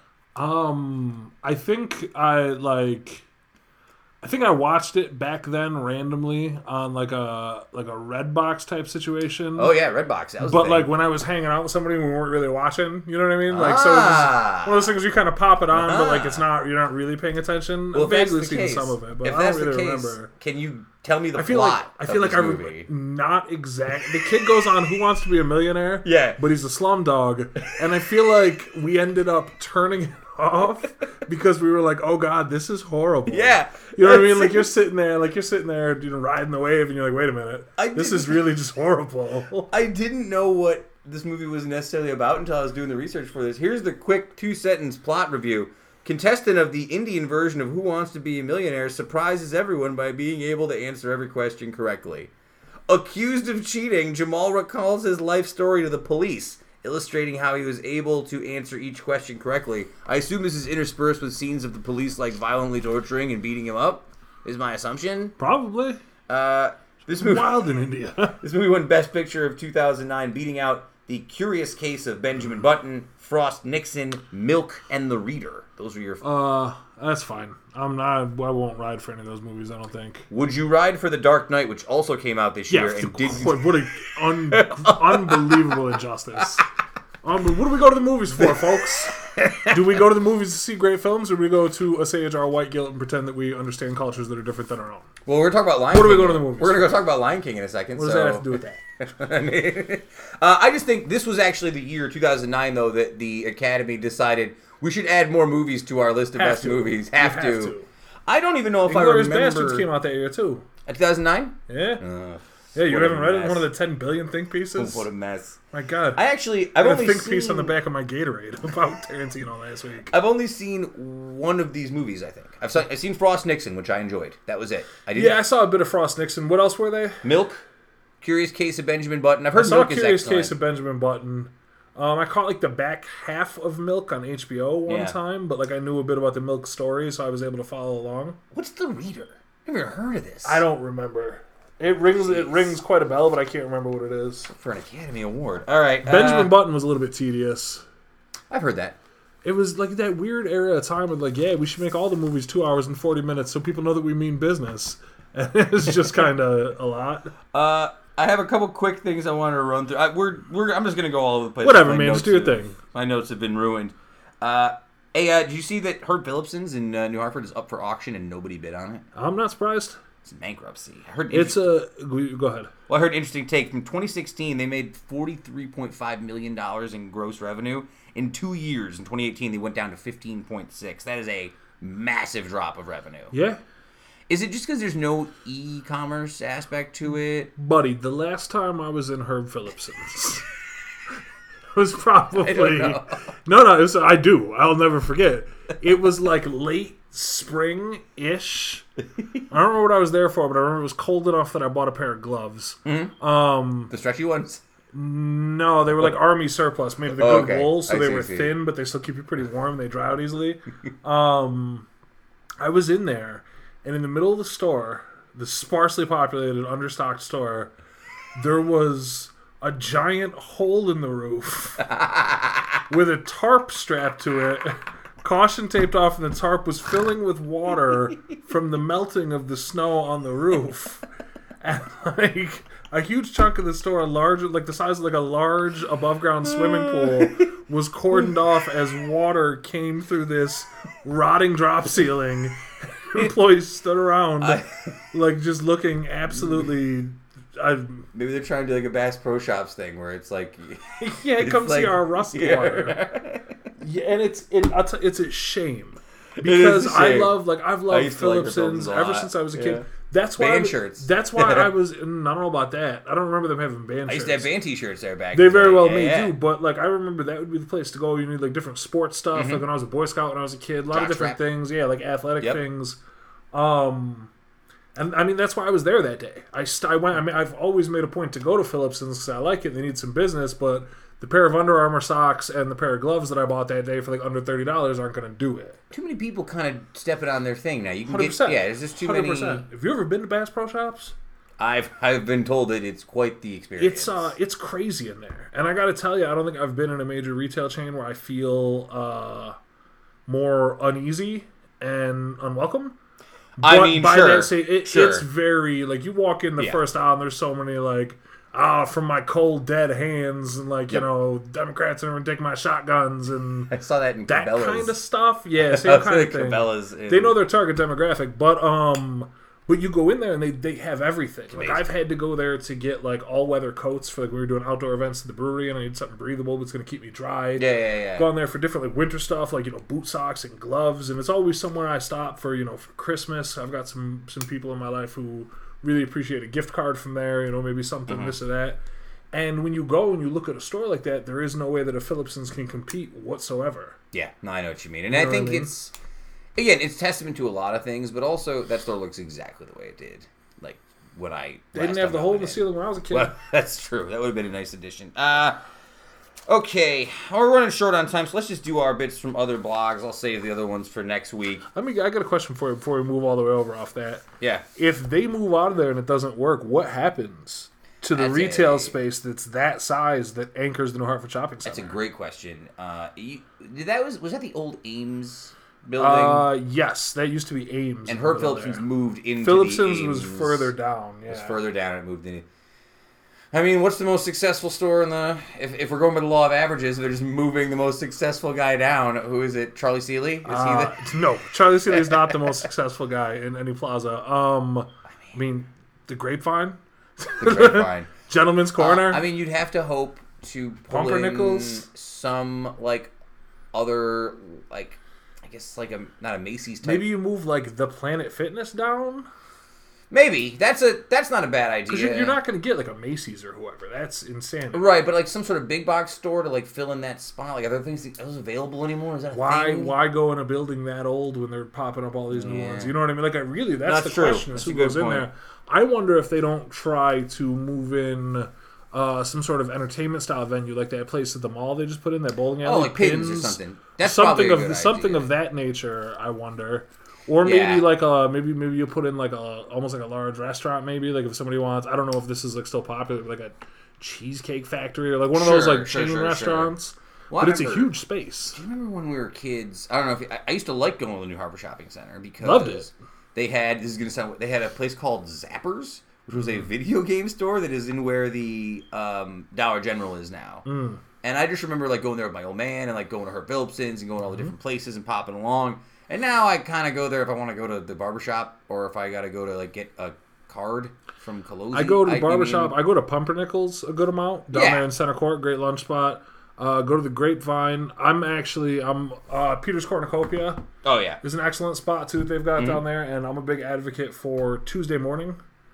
Great store. of Check it out. but none of those places could realistically move into that No, spot. no, no, no. They make it Paulie in there. Just do like 15 levels of barbershops. Just you get just the world's 500 biggest barbers. Yeah, Oh my god, that'd be wild. be something. Uh, all right, all right. You ready for our bits from other blogs? All right, uh, both of them kind of food related. One, why is cream cheese a bagel spread and not a toast in general spread? because bread can't hold up Yeah. to the thickness of cream cheese. I can't imagine. I don't.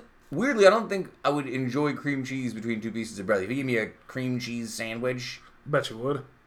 Between some nice bread. toasted maybe. Yeah, of course. Toasted. toasted. No, Yeah, you yeah, couldn't just do toasted. it plain. Yeah, what do you- There you go, yeah, man. of course toasted. Uh, yeah, because a bagel can hold up to the consistency of a cream cheese. Bagels, bagels, so got so much dough going on, so it balances out the already rich cream cheese. Is cream cheese your number one go to if you're having a bagel? On a bagel? Obviously.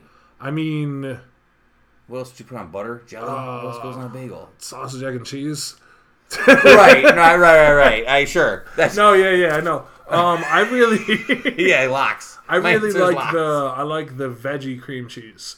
I like Like, veggie veggie, cream cream, cheese. cheese. from Bagel Grove on uh, either a regular bagel or an everything bagel as well, something like that. But I really like the veggie Yeah. cream cheese. But yeah, it's got to be cream cheese. Over the years, I've done butter, I've done jelly, I've done peanut butter. It's all fine, but nothing's better than the cream cheese. You're right. I actually really enjoy a sesame bagel. I don't know where that came up over I like the last few sesame. years. Something Sesame's about real the, nice. Something about the, the outside layer gives a nice consistency if you want Have to use it for that? like what a else sandwich. they call them down at Bagel Grove? You get those ones they call them like Saratoga Sunshine. They're just re- they're yellow. Yeah, yeah. They're not corn, but they're yellow. There's something. Those are really good.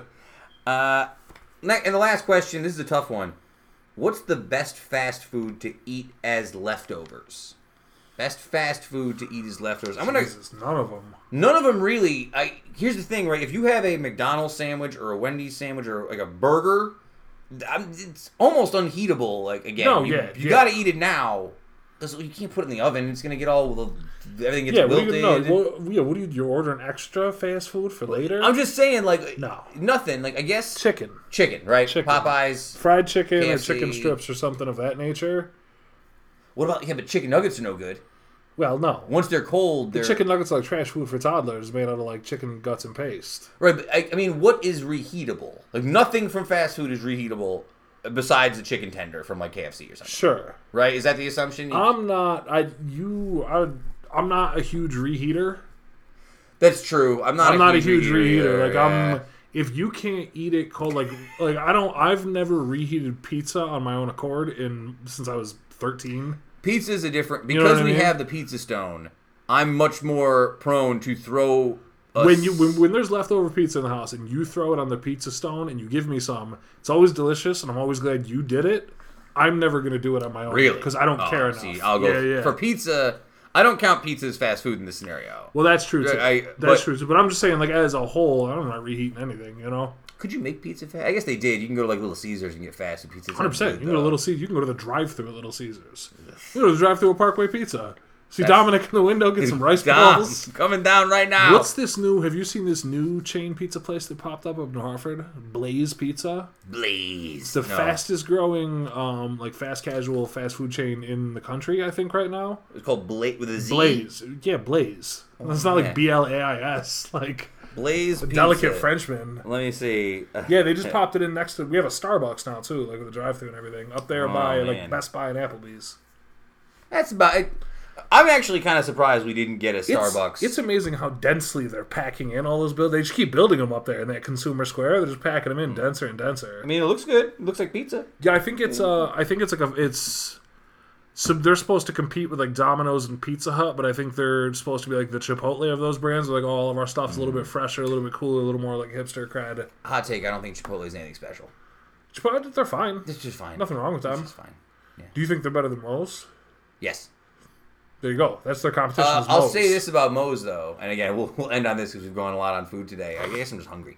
Uh, I think that might be it. uh, Moe's is very saucy, whereas a Chipotle burrito is tighter. It's a little more like. That's what. condensed. Anytime I go to a burrito place, they sometimes they look at me like I got two heads. I'm like, can you put a little bit less of everything in there? Yeah, a little less of everything. Because I hate when you get that thing where you bite into a burrito and now you have two choices.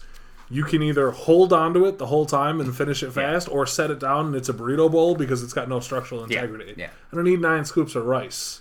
Like a little smaller, a little tighter, a little more low profile. yeah, condensed. I want to be able to finish the whole But thing. that's their competition. If Chipotle is better than Moe's, then they're pretty good. Is Taco Bell better than Chipotle? Different things. Different Entirely things. different thing. All right, uh, that's it, folks. Uh, Heather will be back next week. Follow her at Allegedly. maybe. Allegedly. We don't know. Who knows? You don't know that. I don't. I'm making assumptions. Heather was one. Uh, you can follow Kevin at underscore Kevin Sullivan. Follow me at SF Doom. Or you can follow the show at Uticast. Uh, we are on Facebook, SoundCloud, Instagram, uh, Stitcher Podcast, Apple Podcasts for taking over the web. Sign our humanoids. Keep it tight. Woodstock lives. Uh, that's it. Tape machines are rolling. We're desperately out of time. It's really, really warm in here. We will see you next week on the Uticast. Oh, yes.